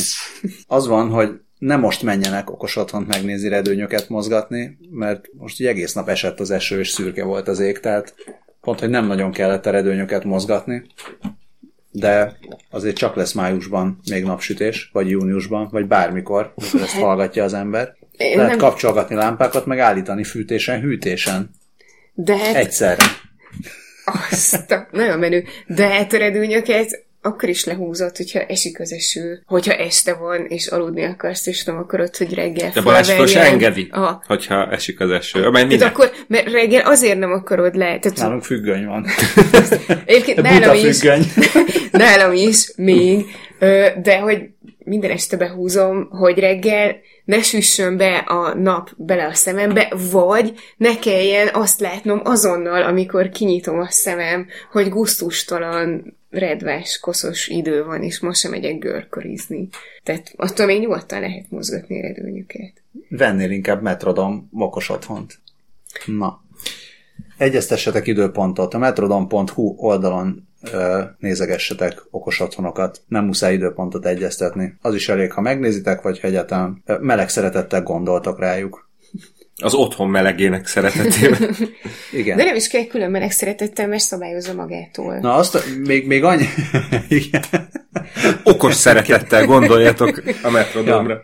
E, És kérdeztétek, hogy most az első hír ez kerüljön-e be, de még, még az első hír előtt gyorsan mondom, hogy amitől még ők jók, és utána tényleg abba hagyom, hogy miért jók ők, és e, mehetünk a hírekre, hogy e, van egy jó kis partnerük, aki segít, segít beállítani. Nem az van, hogy most hogy megkaptad az okos otthon, otthont, aztán nem tudsz vele mit kezdeni, hanem Hanem vannak, vannak emberek, akik segítenek Akik érte- beállítani, már értenek meg, hozzá, igen, és- meg, meg aktiválni, bővíteni, beállítani, meg beállítani, csak hogy harmadszor is elmondjam, mert rájöttem, hogy kétszer elmondtam, vagy ha bármi kérdésed van. Például, hogyha nem tudod használni az okos zárat. Az első hírünk az arról szól, hogy van olyan hely, ahol le kellett cserélni az okos zárakat, mert a lakók nem tudták használni. Így van, ez New Yorkban történt, ahol a főbérlő, vagy hát az épület tulajdonosa a Latch nevű cégnek az, az okos, otthonai, okos otthonait, okos zárait szerelte fel az összes lakásban, am- amelyik elvileg egyébként a piacvezető okos zárgyártó cég. Ö, és egyébként a Boeing Boeing ö, szerkesztője azt is megjegyzi, hogy a Latch egy olyan okos ö, eszközöket gyártó cég, amelyik amúgy elég csúnyán kémkedik a userei ö, ut- után, mindenféle adatokat gyűjt róluk, és ráadásul ezt még ocsmány módon meg is osztja mindenféle partnercéggel. Ö, pert indított a lakók közül egy bizonyos Mary Beth McKenzie, ö, illetve egy Tony Maisek nevű ember, és egy, még egy csoportnyi lakó, m- miután a, a főbérlőjük tényleg minden lakásban kicserélte, lecserélte az árakat okos zárakra, és Tony Maisek a maga 93 évével hát neki ez már egy kicsit sok volt, és nem, nem tudta megfelelően kezelni ezt a cuccot, és ezért egyszerűen bezárta magát a lakásba, és nem tudott kijutni onnan. És a bírósági végzés szerint, vagy az ítélet szerint jogosultak, váltak a, a lakók arra, hogy fizikai kulcsuk is legyen a lakáshoz, és a, a, az alperes ügyvédje azt mondta, hogy ez nem, nem győzelem a lakók számára, mert az ügyfele csak azért egyezett bele a peren kívüli megállapodásba, mert nagyon sokba került a jogi, jogi költség nekik. De kíváncsi vagyok, hogy ez hogyan fog folytatódni, mert a Boeing Boeing szerint csak New Yorkban több mint ezer épületben vannak lecsokozárak felszerelve. És akkor most mindet lecserélik. Ó, igen. Öm, De egyébként azt is hozzáteszik, hogy, a, hogy nem csak ezzel volt problémája a lakóknak, hanem a, a Lecsnek a privacy policyével is, ami, ami, ami kimondja, hogy a, a zárat működtető app ö, be, begyűjtheti a felhasználók ö, lokációadatait, ö, ami egy dolog, mert tehát, hogy lehetőség szerint nekem akkor nyissa ki az ajtót az okozzár, ha tényleg ott állok az ajtó előtt, nem pedig, hogyha a munkahelyemen vagyok. Viszont a Lecs ezt a, ezt, ezeket az adatokat marketing célokra eladta, ami, ami ezzel úgy visszaköthetjük a, a pay to win-es cucchoz, hogy vagy adjál ingyen appot, és akkor gyűjtsél adatokat, és küldje nekem reklámokat, de ha fizetek az appért, játékért, okos otthon alkalmazásért, akkor, akkor ne. Uh-huh. Még a Boing Boing cikkében Cory Doktorov megjegyzi, hogy írt erről a beleegyezés nélküli Internet of Things-ről egy kis novellát, amiben a bérlők számára különböző problémákat okoz ez, hogy a, a főbérlő például olyan mosogatógépet helyez el a lakásban, ami csak a, a főbérlő által jóváhagyott edényeket mossa, illetve az okos pirító is csak jóváhagyott kenyeret pirít és így tovább. É, és ebből, ebből lehet plusz bevételeket szerezni. Érzek egy készülőbb félbelévő Black Mirror epizódot. Pedig vannak emberek, akik a mosogatógépben főznek, és ez mennyire durva már, hogy az nem engedélyezett edény. Mit? Ö, nem, ilyen, nem, nem, nem, be, be, befőttes üvegben elkészíthető ja. kajákat, tehát a, aminek csak annyi lénye, hogy ilyen meleg környezetben legyen. Nem tudom, én még soha nem próbáltam. Csak egyszer valahol olvastam, de hogyha rákeresel, akkor, akkor találsz recepteket.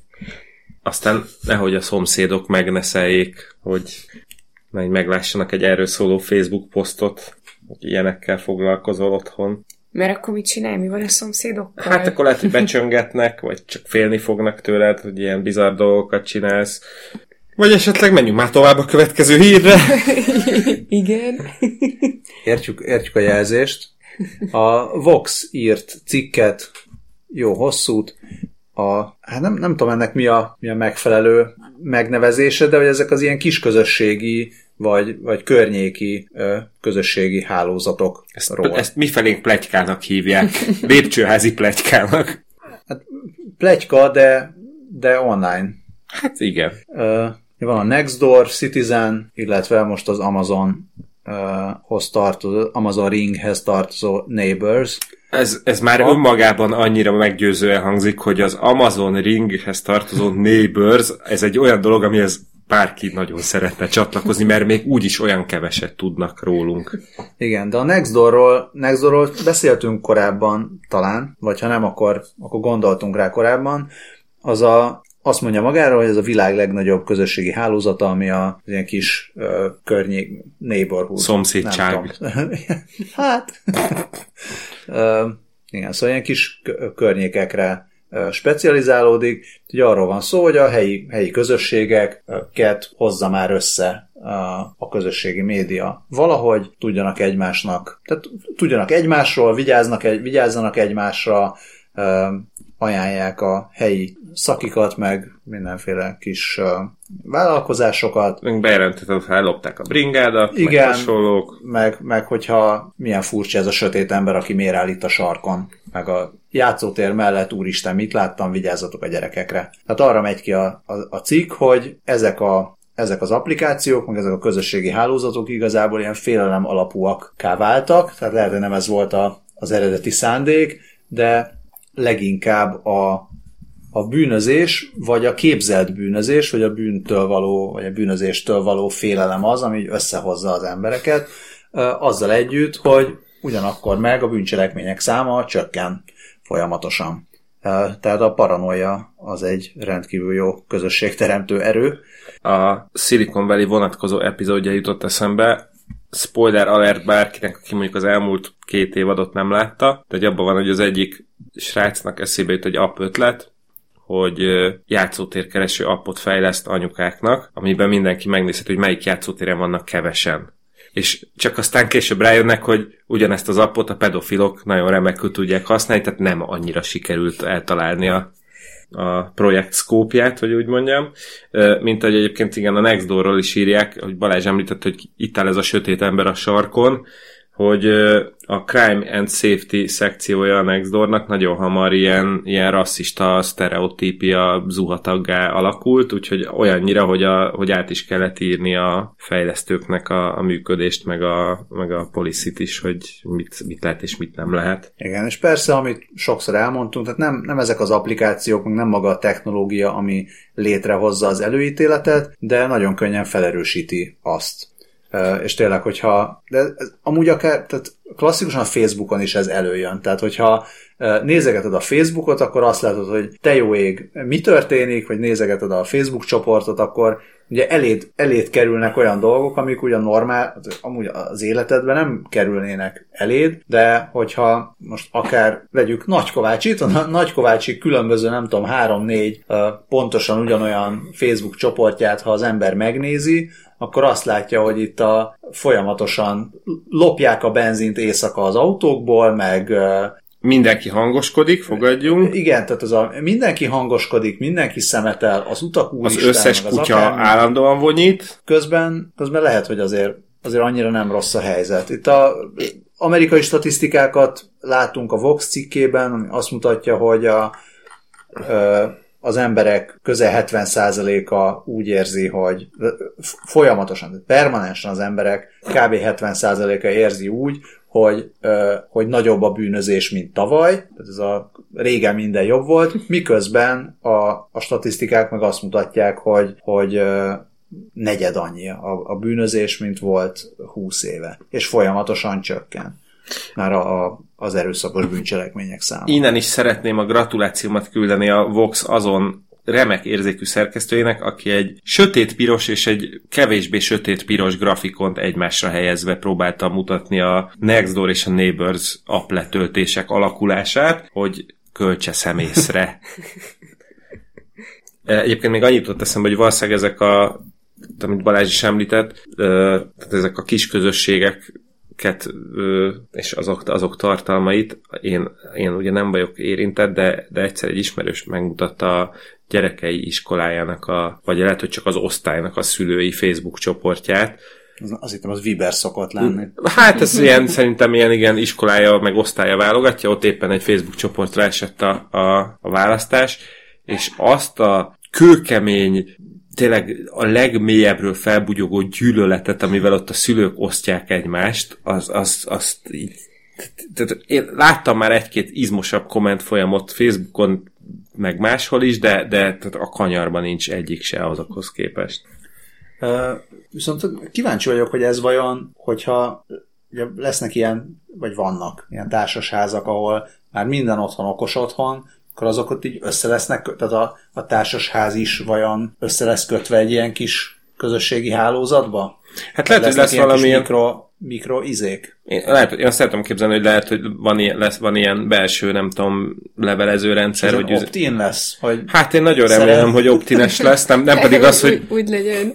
ami, most úgy elképzelhetem, hogy beáll, beállsz a zuhany alá, és akkor így egyszer csak egy okos tükrön megjelenik a felirat, hogy a harmadik emeleti szomszéd is éppen most állt be a zuhany alá, és ő egyébként ezt a tusfürdőt választotta. Szeretnél vele csevegni, miközben tisztálkodtok? Tehát, hogy azért ebben is benne van egy, az, az nem is Black Mirror, ez egy ilyen, kéne csinálni egy ilyen Black Mirror paródiát, a, amiben ilyen ilyenek. párás mirror.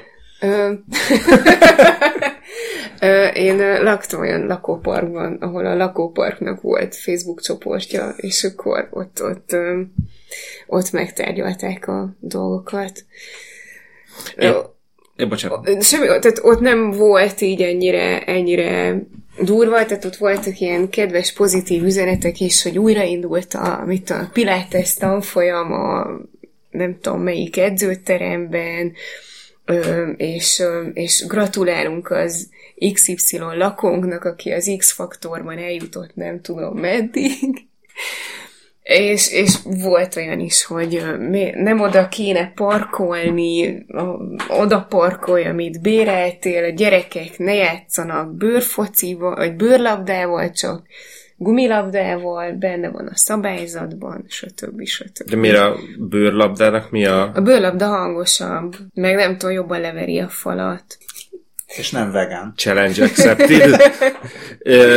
Egyébként a mi házunknak is volt Facebookja, de, de ez már még annyira régen épült ez a ház, hogy még a Facebook nagyon kis csökkevényes volt az elején, tehát hogy nekünk nem Facebook csoportunk volt, hanem valaki megcsinálta a házat egy usernek, aki így egyszer csak bejelölt ismerősként, és oh. akkor még fiatal voltam és naív, úgyhogy visszajelöltem, aztán, aztán utána egy idő után, amikor ott elkezdtek az oldalára posztolódni ilyen Anna Kurnyikova a videók. Ne, nem, még, még, ennél még egy fokkal jobb volt, mert nem, nem ezek voltak, hanem ezek a csili nem tudom, békeszájó rád és családodra boldog karácsony típusú Jó. izék, és akkor, akkor kezdtem el azon gondolkodni, hogy lehet, hogy így privacy szempontjából problémás, hogyha valaki megnézi az ismerőseimet, akkor legott megtalálja, hogy melyik utca, melyik házszám, úgyhogy akkor ánfrendeltem szegény házat, pedig azóta is itt lakom, úgyhogy... És nem lehet, tudom, kedves cuki üzeneteket, és közben meg itt így panaszkodtok, hogy jaj, mindig csak a negatívum árad. Hát, tessék. Igen, meg le, egy csomó ilyen vicces videót is megnézhettem, hogy én és a ház az elmúlt évünk milyen volt közösen, a legszebb pillanataink. Jó, igen, boldog társas ház és napot. És ez milyen lehangoló, hogyha nem tudom, az ilyen évvégi kimutatásokból kijön, hogy a az egyik legjobb barátod a társasházban. A ház lájkolt a legtöbbet. Biztos azt érzi a ház, hogyha sokan ám frendelik, hogy nem igazán értik meg őt. Mint, mint ahogy... Mint ahogy az okos hangszórók? Mint ahogy az okos hangszórók keves, kevésbé értik meg a, azt, amit a nők mondanak, mint azt, amit a férfiak.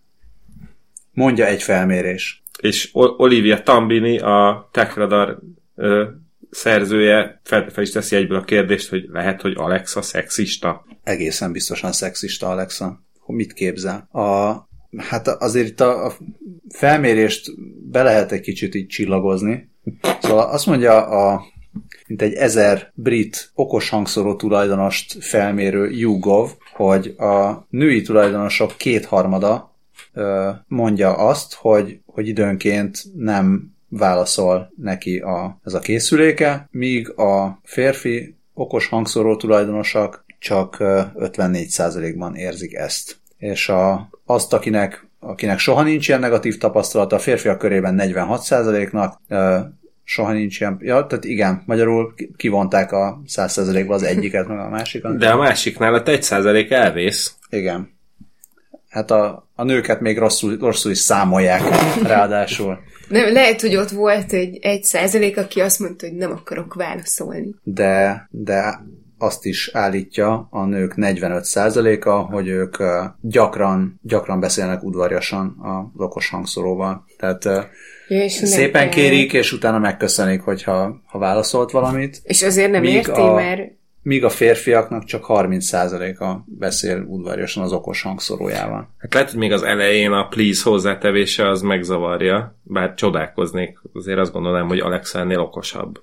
Siriről nem, nem szeretnék beszélni, mert a Siri szövegértési képességeiről már ugye beszélgettünk.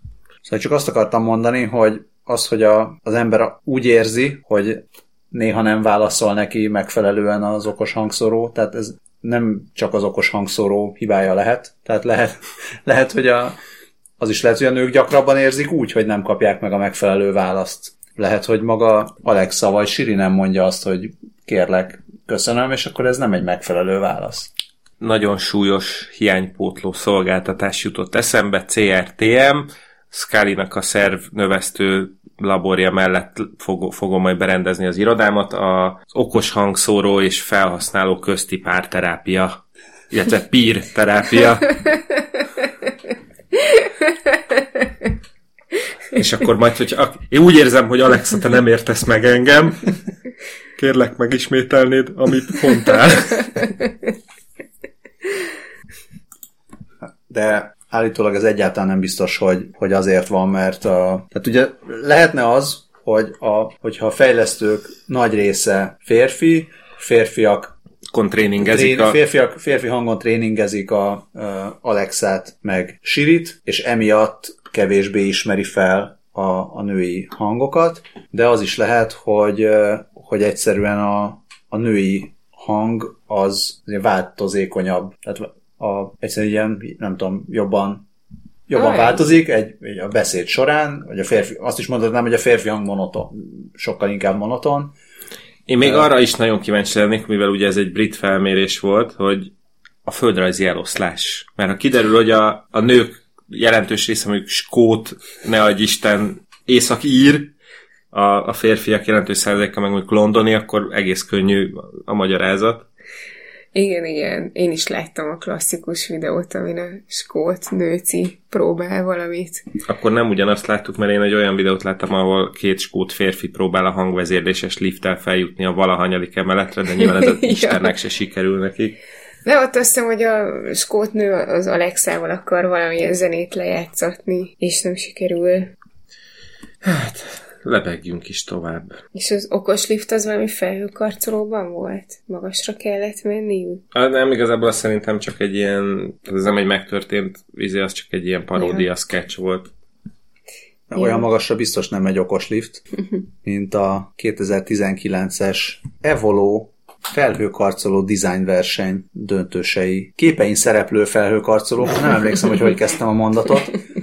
Ö, Én nem tudtam, hogy van ilyen, hogy felhőkarcoló design koncept, akármi verseny. Ez egy felhőkarcoló verseny.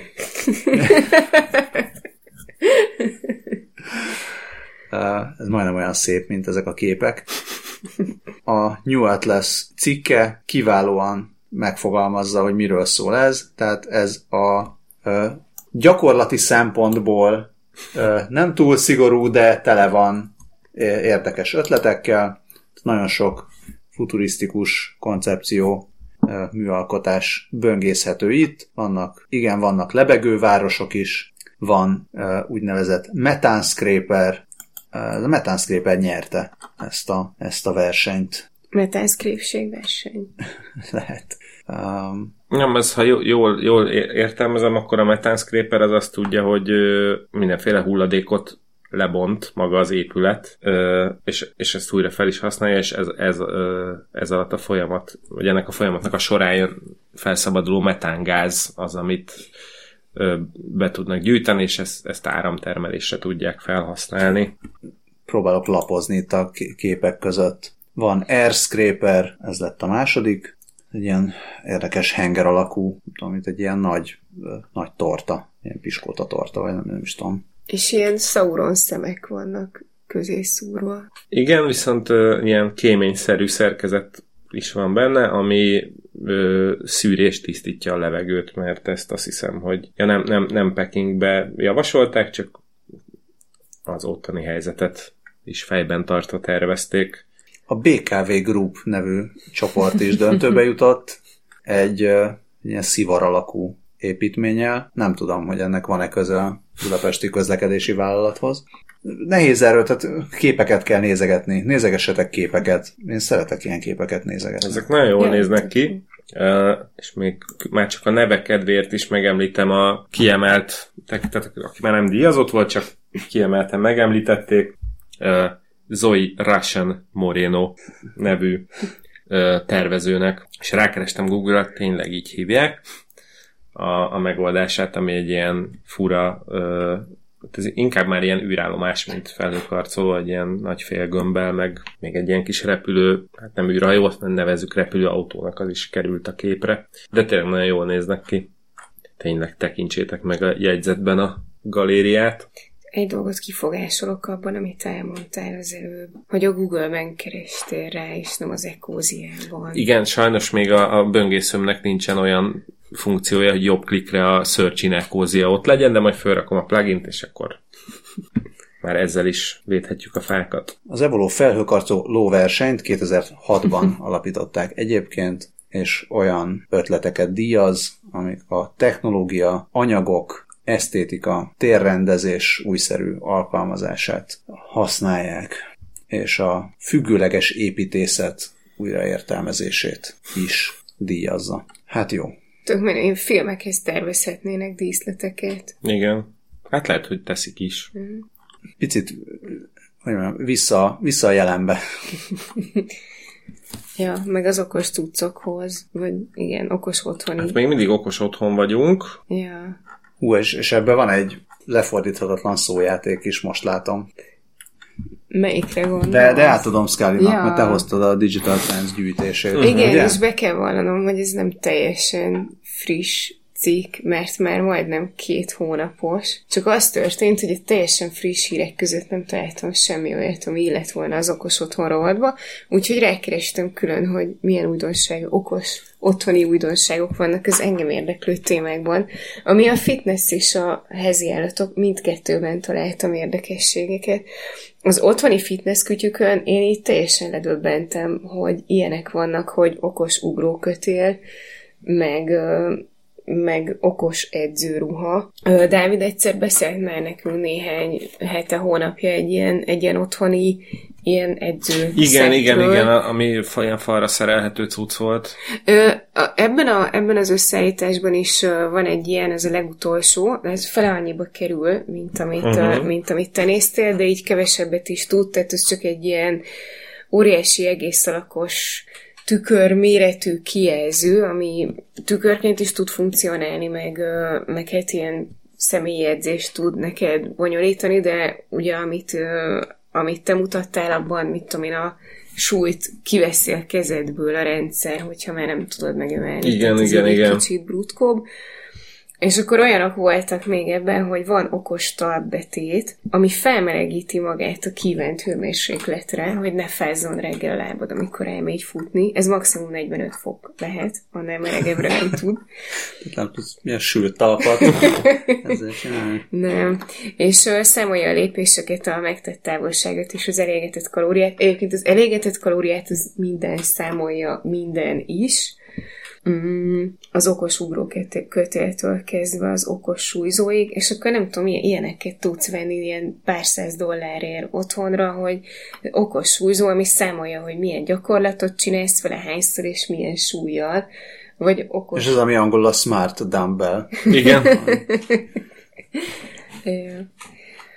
Meg, a, meg az okos fitness ruha, van ilyen, hát nem teljes testes, de hogy rövidgatya, meg póló fitness ruha, ami, Ami ilyen vasemberesen van megcsinálva. Igen, Középen igen. van valami szenzor. igen, az konkrétan a szívritmust, vagy pózus számot méri, és egyébként azt azt figyeli a ruha, hogy melyik izomcsoportot milyen erősséggel dolgoztatod, és akkor ezzel így jobban rá tudsz, vagy jobban tudsz fókuszálni olyan izomcsoportokra, amiket neked még építened kéne. De hogyha túl nagy lenne a, a rövid gatya póló kombó, akkor van olyan, hát ilyen okos ruhaúj, nem tudom, ez ilyen karra húzható ruhadarab, Uh-huh. ami szintén egy teljesítménymérés, az crossfithez jó, mert hogy azt nézi, hogy milyen ütemben csinálod a dolgokat, milyen erősséggel, mikor van ez a lazítósabb pihenő, interval, vagy ilyesmi. Aztán van külön súlyemelőknek szánt fitness karkötő, ami azt méri, hogy milyen erővel és milyen sebességgel emeled a súlyt és milyen súlyt, és azt meg is oszthatod a barátaiddal természetesen a, A Facebookon. hashtag emelszte rendesen használatával. Nem tudom, hogy ti mennyire voltatok otthon ebben, de én, én ezeken így több, több helyen néztem nagyokat. Pláne annak fényében, hogy otthon edzeni a YouTube korában a világ legegyszerűbb dolga. Tehát így tonnányi edző videót találsz, és egy tök- egyszerű kínai fitness karkötő méri neked a, a teljesítményt, meg az elégetett kalóriát. De lehet, hogy nem jól. Ja, Nem ve- pontosan. vehetsz többet. Akkor mi van? Ja, jó, meg, tehát hogy a másik oldalon azt is megértem, hogy, hogy mindenkit más motivál, és így azt ugyanúgy, ahogy nem választja meg az ember, hogy ki és mi tetszik neki, ugyanúgy azt se tudja megválasztani, hogy most ő mi motiválja, és hogyha neki attól van kedve többet ugrókötelezni, hogy az okos ugrókötél az kiszámolja neki, hogy, hogy hány ugrást végzett, akkor, akkor végül is hajrá, és tök jó. egyébként nekem az okos ugrálókötél kifejezetten tetszik, mint megoldás. Mondjuk egyébként főleg azért, mert írják is, hogy ami nagy, óriási nagy előny benne, hogy állítható a hosszúsága. Uh-huh. Meg Ja. talán ez nem néztem most végig az teljes listát, de talán ez a legolcsóbb az egész közül, mert a Walmarton már 37 dollárért megrendelhető. Ugyanez az Amazonnál 60-ba került, tehát itt azért innen sejthető, hogy miért Jeff Bezos Amerika, illetve a világ leggazdagabb embere. Szerintem ezekkel úgy külön-külön, ugye elképzelhető semmi baj nincsen, csak hogyha az ember néha fut, néha ugrókötelezik, néha súlyt emel, és néha crossfit gyakorlatokat végez, akkor az nagyon-nagyon béna, hogy közben meg váltogatnod kell esetleg az applikációkat, meg, meg minden más. Tehát a, a, az ilyen általános felhasználású dolgok, azok, azoknak én ez nagyobb jövőt jósolok, mint az, hogy most legyen, nem tudom, most éppen ö, fekvenyomok, vagy, vagy deadliftet csinálok, akkor gyorsan felveszem azt a karkötőt, de elmegyek futni, akkor gyorsan leveszem ezt a karkötőt, és felveszem a másikat, de és közben a, szinkronizálom az összes Az adatot. igényeid már meghallgattattak, mert a Samsungnak a Galaxy Watch okos órája, az ö, azt hiszem, hogy 40 féle mozgásformát magától meg, meg tud, nem, bocsánat, hat félét tud megkülönböztetni. Nem, nem, nem, bocsánat, mégiscsak jól mondtam, tehát azt hiszem, hogy 40 féle mozgásformát tud megkülönböztetni, 60 beállítva alapból, és még további nem tudom hányat be lehet állítani manuálisan. Tehát, hogyha az olyan, hogy tényleg a futás után befekszel izé, fekve nyomni, akkor azt is érzékeli, hogy most akkor még mindig sportolsz, csak már más csinálsz. Igen, meg el, elég sok ilyen fitness tud szinkronizálható más fitness eszközökkel, de azt is értem. Mondjuk erről az jutott eszembe, hogy szerintem ezeknek a, az olcsóbb másolatait, ha még nem csinálta meg a Xiaomi, akkor egy-két éven belül megcsinálja, és akkor mindent tud szinkronizálni a miben, de... No, a Fitbit, tehát ezt a többféle mozgásformát, ezt szerintem többen, uh-huh. többen is tudják.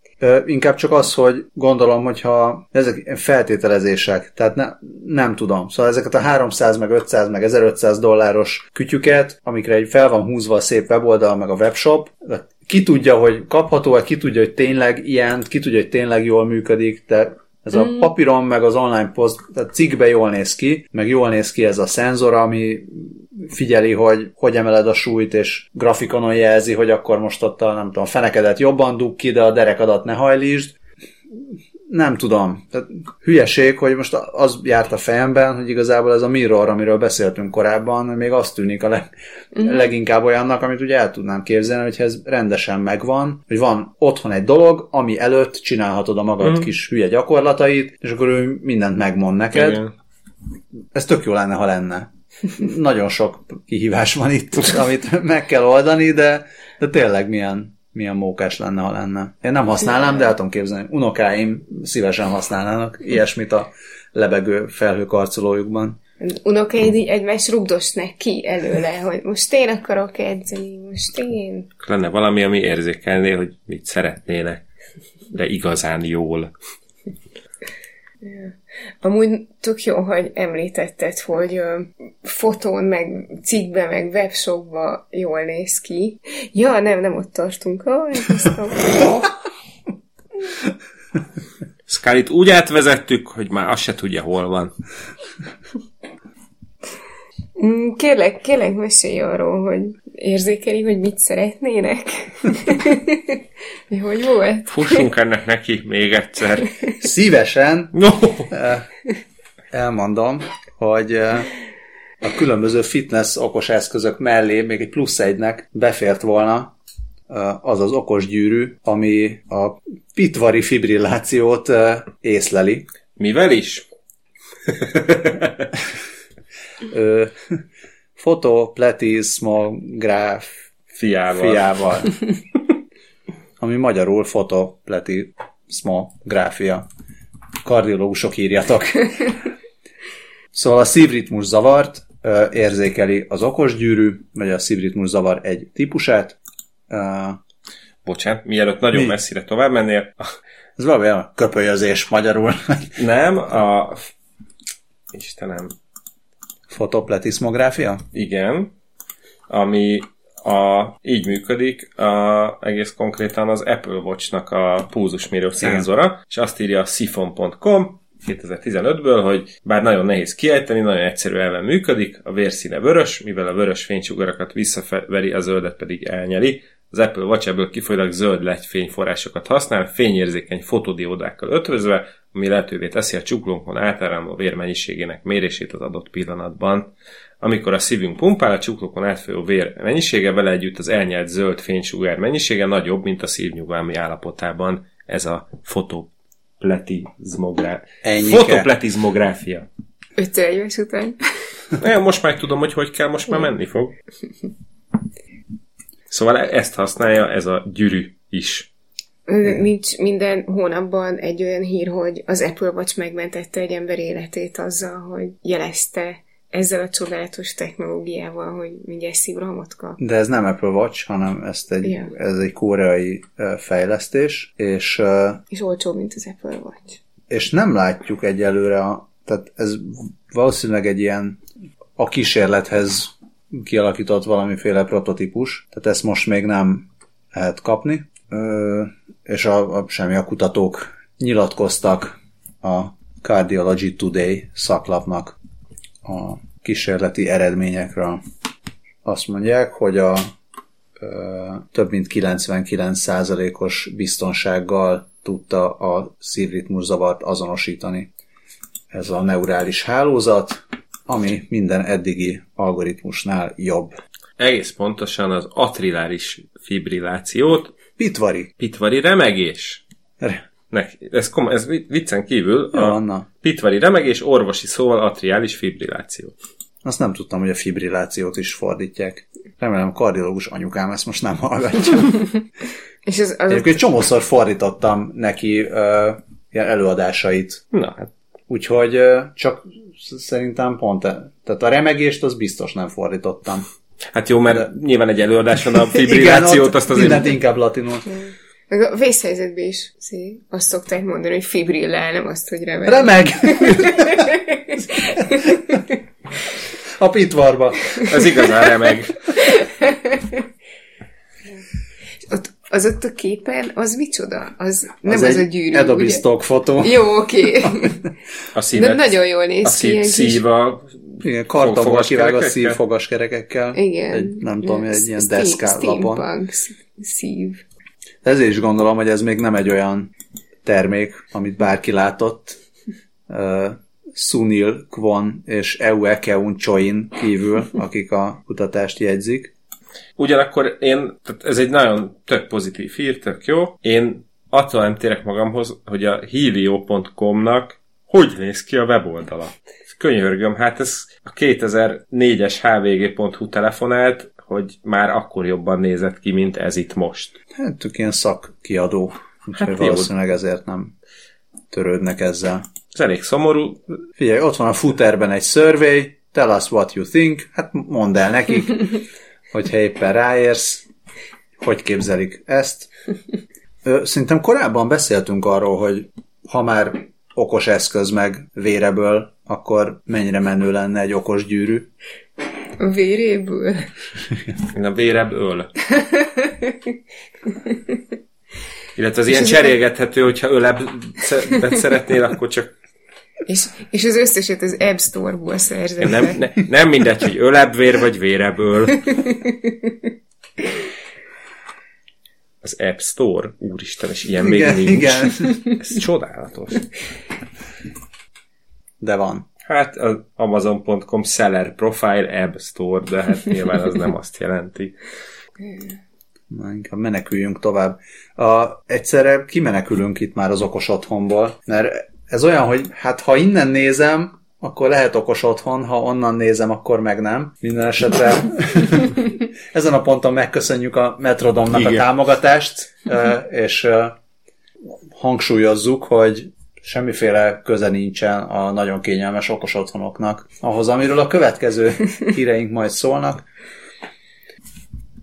Ez pedig az okos börtön. A, Az okos börtön csetablakába Szerintem cseréld le a címet. soha nem süt az app. soha nem tölt be az app.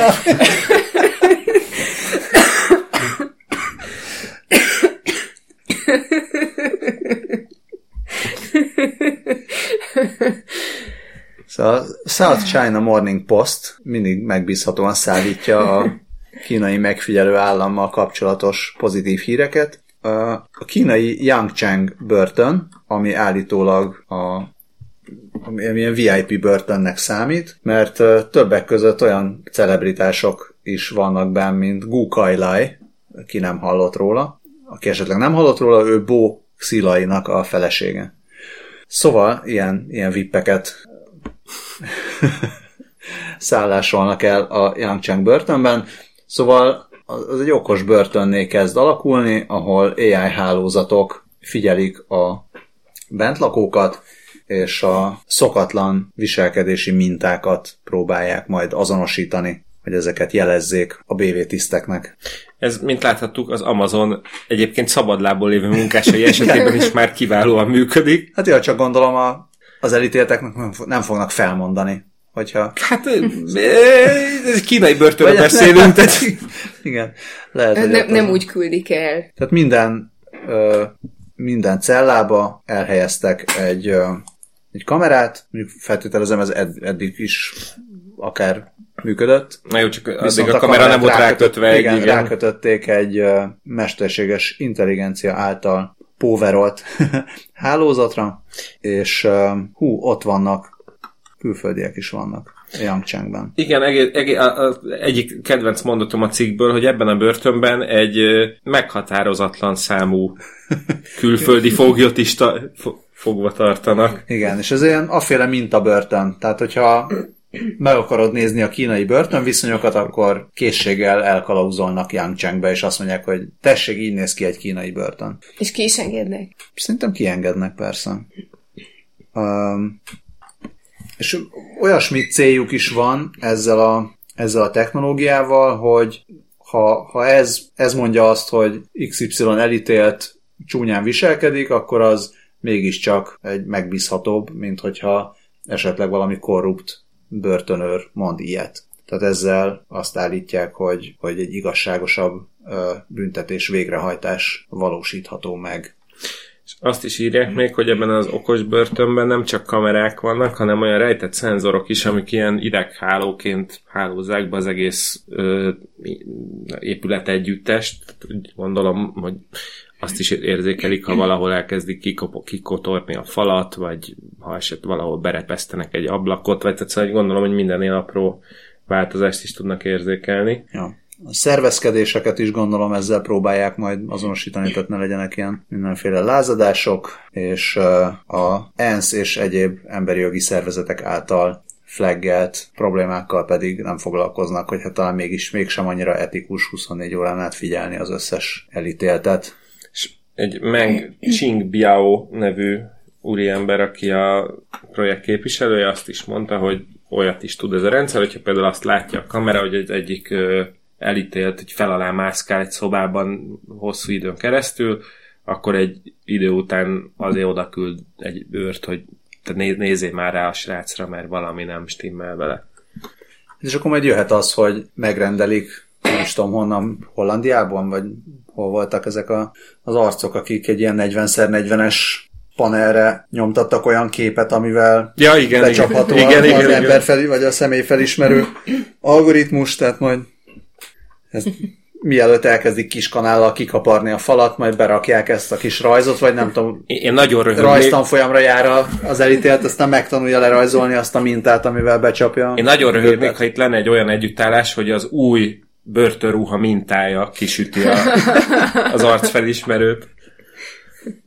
Na, tehát ilyen a, ilyen a BV Kínában, ezzel szemben Hollandiából pedig olyan e, hír érkezett, hogy a holland rendőrség által használt követő szoftver, tehát amit a tehát akik, akik így... Kik házi tudom, hát nem, nem is csak házi őrizetben, de ugye vannak azok az elítéltek, akik nem börtönben vannak, hanem van rajtuk egy ilyen kis láb, házi perec őrizet, vagy micsoda. Tehát szerintem van olyan, aki így mozoghat, hát amúgy az, csak követik. De azt, tehát, hogy a, hát van egy ilyen, tehát hogy van ez a házi őrizetnek is van egy ilyen, egy, aki elhagyhatja Jó. a lakóhelyét, de folyamatos... Jó, házi őrizet, meg, meg vagyok me, Folyamatos megfigyelés alatt ja, áll. Okay. Szóval az. Tehát, hogy ez a... és ezt minek hívják? Láb, láb szíj, láb perec, láb karkötő? Lábizé? Szerintem nyomkövetőnek hívják, és nem Jó. specifikálják, hogy Nyomkövető. kinek melyik De hogy- testrészére helyezik. Nyomkövető, de így a bokán. Az, igen. bo- bokán hordják, ankle band. Szóval annak a... annak a Ankle ez most elhangzott. ankle band, de az se rossz, hogy ankle band. Ez egy, egy kosárlabdázónak lehetne a beceneve. Az Uncle Drew után. Hát az zenekara meg az Ankle Band. Ennek a szoftvere egy frissítés után szépen összeomlott, és ezért több száz nyomkövető egyszer csak elkezdett nem nyomkövetni, pontosabban az adatokat elkezdte nem továbbítani a központnak. Bottal üthették a nyomát. És ezt ö, pár óra alatt javították ezt a hibát, de megelőző ö, intézkedésként le kellett tartóztatni a számos ö, elítéltet a biztonság kedvéért. Tehát nehogy valami rosszban sántikáljanak. De vajon az elítéltek tudtak róla, hogy most hirtelen nem működik a nyomkövető?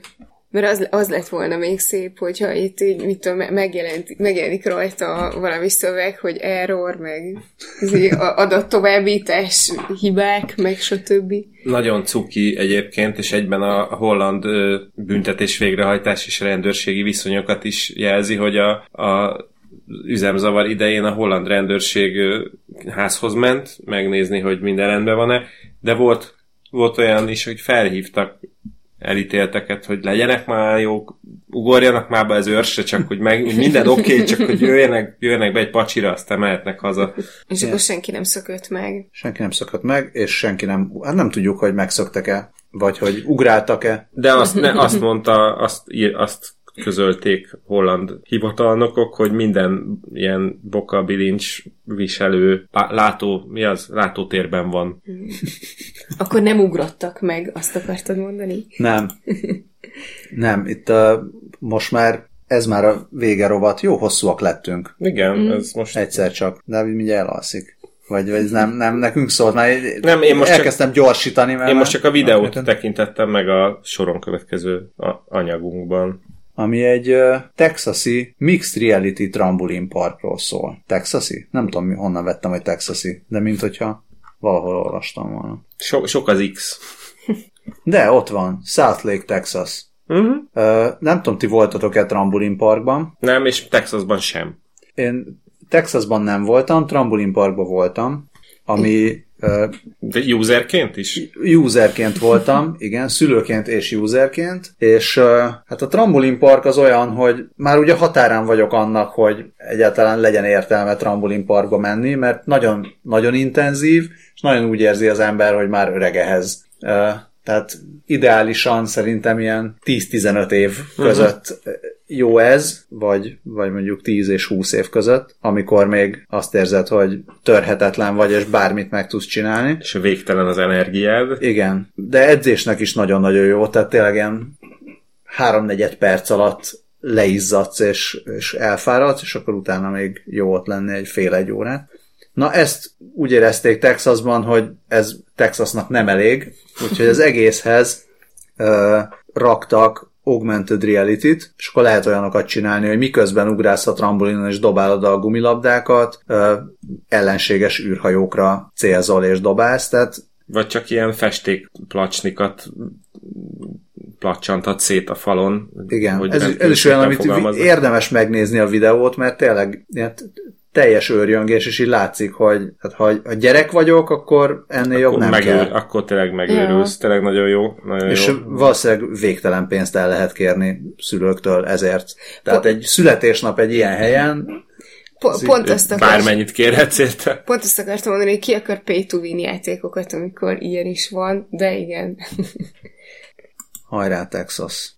Uh, és ha már ARVR Mixed Reality, ez rövid hír, hogy egy kutatás szerint, még azt sem mondanám, hogy a nem is mondtam volna egy a számot, hanem mindenki tippelje meg, hogy akinek van VR headsetje, az mennyi időt tölt el ennek használatával. Engem nagyon meglepett, hogy havi kb. 6 órát, ami igazából az sem ennyi. Tehát ahhoz képest, hogyha mondjuk van egy konzolod, vagy, vagy tehát bármilyen játékod, akkor, Igen. akkor azzal mennyi időt töltesz el.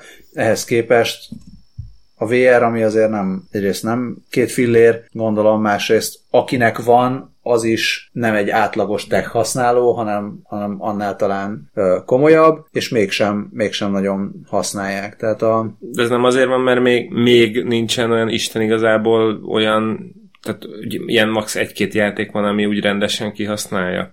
Illetve tehát nekem van ö, viszonylag heavy user haverom, ismerősöm, akinek van Playstation-je, és van VR-je is hozzá, és, és mondta, hogy ő ilyen tök komoly játékot végigjátszott már VR-ben. Gondolom, hogy ez nem, nem rövid idő volt, de hogy, hogy azon felül, ami VR-ben elérhető mostani tudásom szerint, vagy tudásunk szerint, Nyilván van egy-két játék, meg vannak ilyen filmek, amit úgy megnézegethetsz, van egy-két ilyen cukiság, én is játszottam például egy olyannal, halálcuki, azt hiszem, hogy Playstation-os játék, amikor te vagy a izé, nagy Loch, Loch Nessi szörny, ami kijön a vízből, és akkor így, így neked kell szétverni. Illetve nem is vered szét, csak hogy mész a városban, és akkor így időnként így jön egy, nem tudom, egy torony, és akkor azt így félre kell fejelni az útból. Tök cuki játék, meg, és tök jó pofa, mert amit te látod a, a VR-t a sisakban, de közben a tévén a többiek azt látják, ahogy te, mint a szörny, így ott mész végig a városon ami tök jó pofa, csak ezen nyilván nem fogsz órákat játszani, ezt így egyszer kipróbálod, meg így a házi buliban megmutatod a többieknek, azt jó estét kívánok.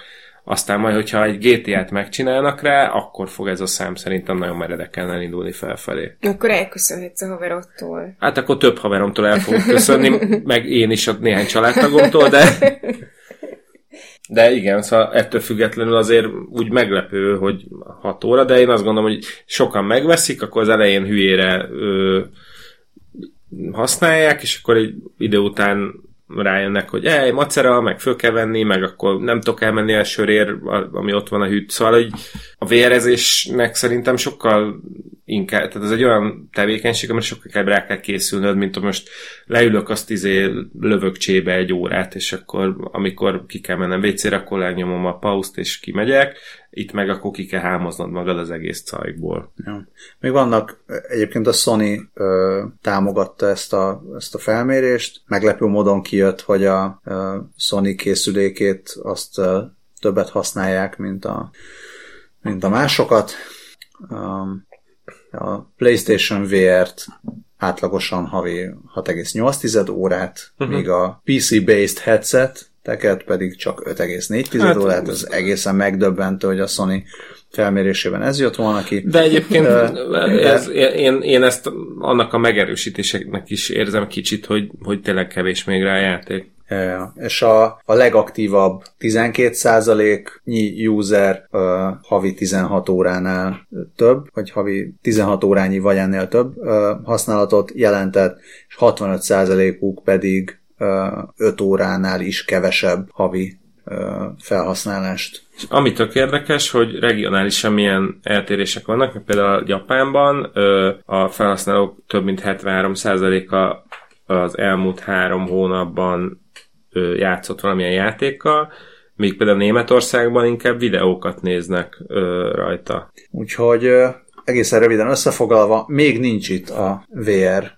nem tudom milyen, nagy áttörése, vagy, vagy ilyesmi. Majd elmondjuk, ha már itt van.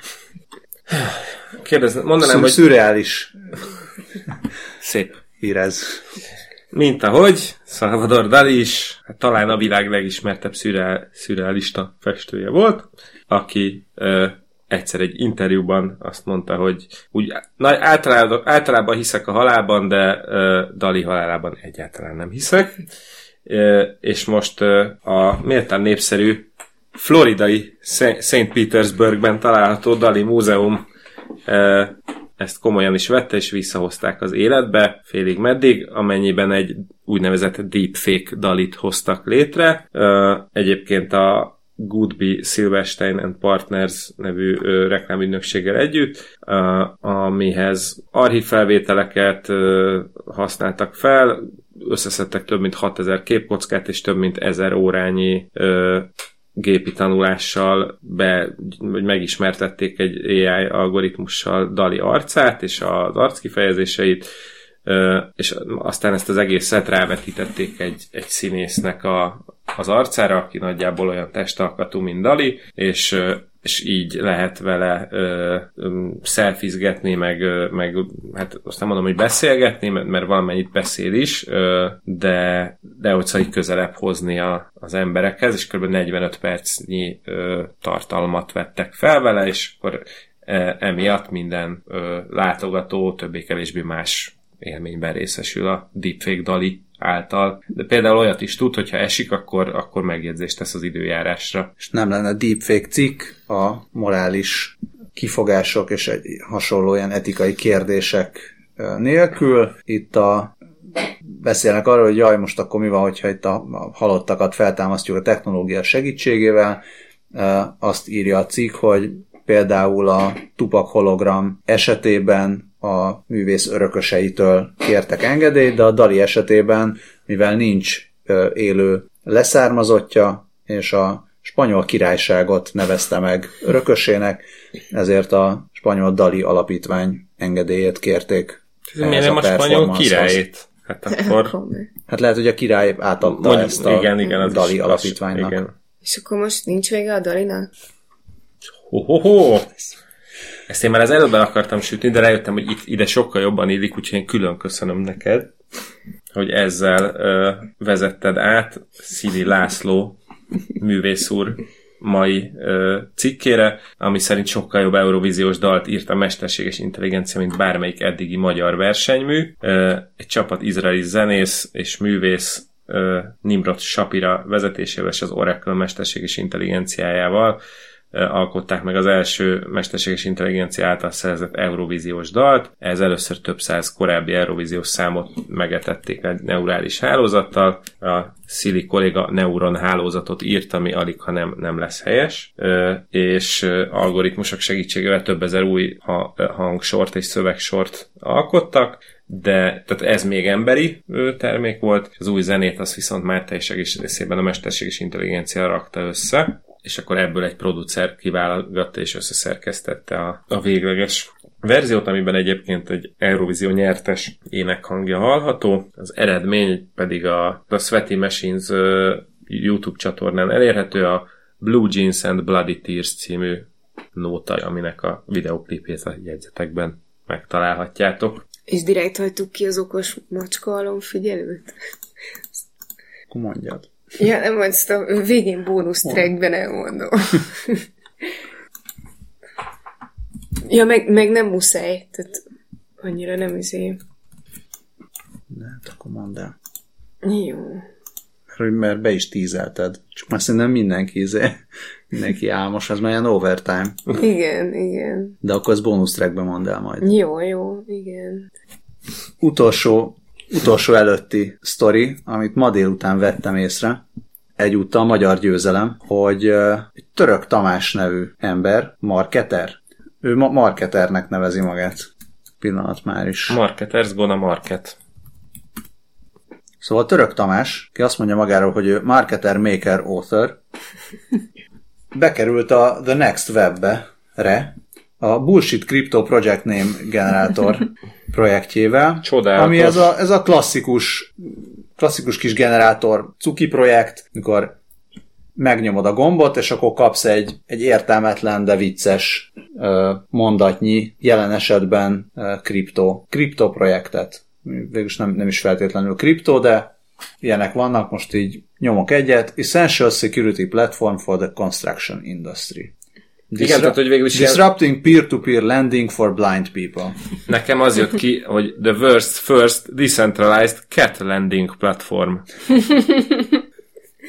és az nagyon szimpatikus Tamásban. Egyfelől ha jól látom, akkor nagyjából ilyen négy tucatnyi projektben vesz részt egyszerre. Másrészt, ha jól értem, akkor 2019-re azt mondta, hogy ő 10 terméket fog piacra dobni. Hát most ter- termék, vagy legalábbis 10 projektet fog uh-huh. így megcsinálni, ami nekünk is, vagy nekem is, meg kollégákkal is mindig is volt egy, volt egy ilyen terv, hogy csináljunk olyat, hogy egy évben, minden hónapban lefejlesztünk a valamit, aztán ebből sose lett semmi, úgyhogy tökre örülök, hogy itt van Tamás, aki meg ilyeneket csinál. Például az, az egyik, egy másik projektje pedig ö, olyan, hogy mik azok az ételek, tehát beírod, hogy valamilyen étel, nem tudom, alma, és akkor kiadja, hogy ezt eheti a kutya. De van cicára is. Tehát Ó, foods cats can eat, és uh, légy és szíves. a píz. Ja, Csak egészséges adagban. Ami De nem tudjuk, tehát lehet, hogy az nulla. Ez nagyon jó Ja, trükk. Tamás. Tehát, látjuk, hogy mit csinálsz itt. Ja, Csak itt meg csak nem itt szabad, nem és ilyen tök szabad. jó kis emojival van ez megcsinálva. Mhm. Szóval, szóval tök jó. Na, és aranyos ez a Bullshit Crypto Project name generator generator. Vehettek Tamásnak kávét. Ö, hát ennyi lett volna a mai adás, hogyha nem az van, hogy talán még az okos otthonaknál elfelejtünk beszélni. Vagy hát én elfelejtettem, és Scully meg udvariasan nem szólt. Nem, én azon gondolkoztam, hogy Miről lehet, hogy jobb, beszéltünk? jobb, hogyha kihagyjuk, mert annyira nem szuper projekt az okos macska alom figyelő cucc, ö, amit így még, a, még az okos otthon rovatba kerestem, találtam, amikor így végignéztem, hogy milyen okos háziállat kütyük vannak, amikről esetleg még nem beszéltünk, és akkor megtaláltam ezt, és olyan közepesen érdekesnek tűnt, Úgyhogy be is dobtam a jegyzetekbe, majd amikor utána néztem, mint a két órával az adás előtt, akkor rájöttem, hogy azért nem beszéltünk erről, mert végül meg se csinálták.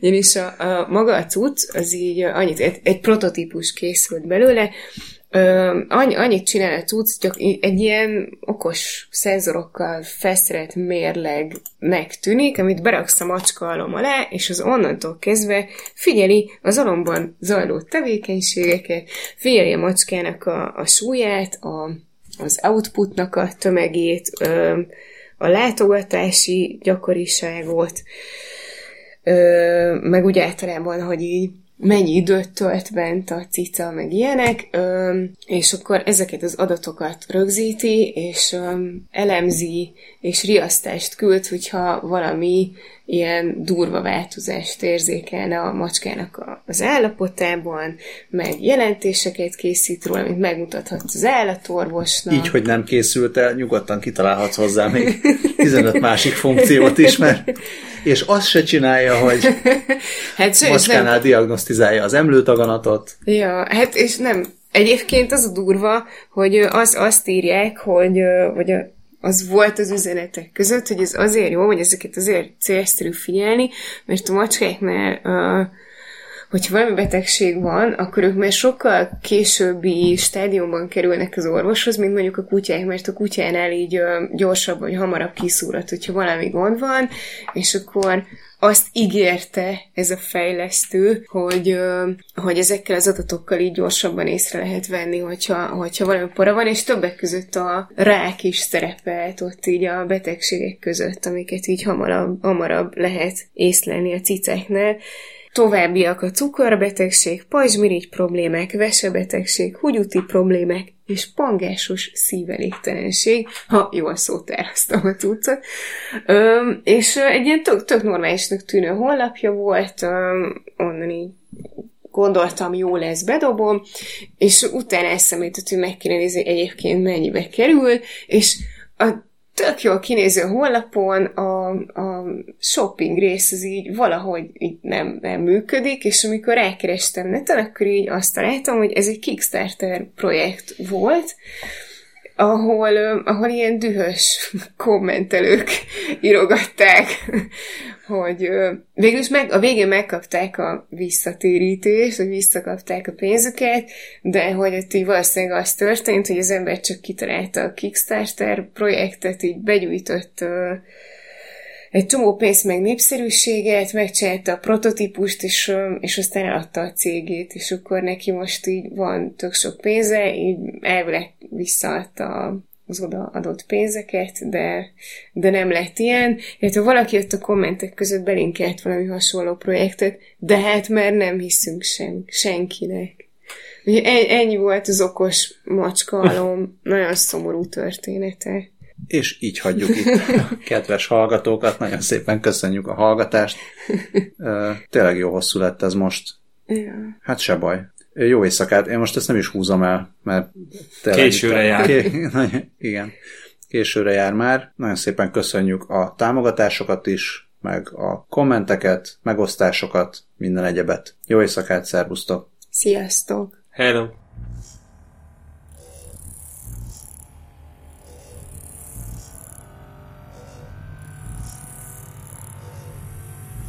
Ezt elfelejtettem mondani az okos uglókötélnél, hogy az a vádligárd.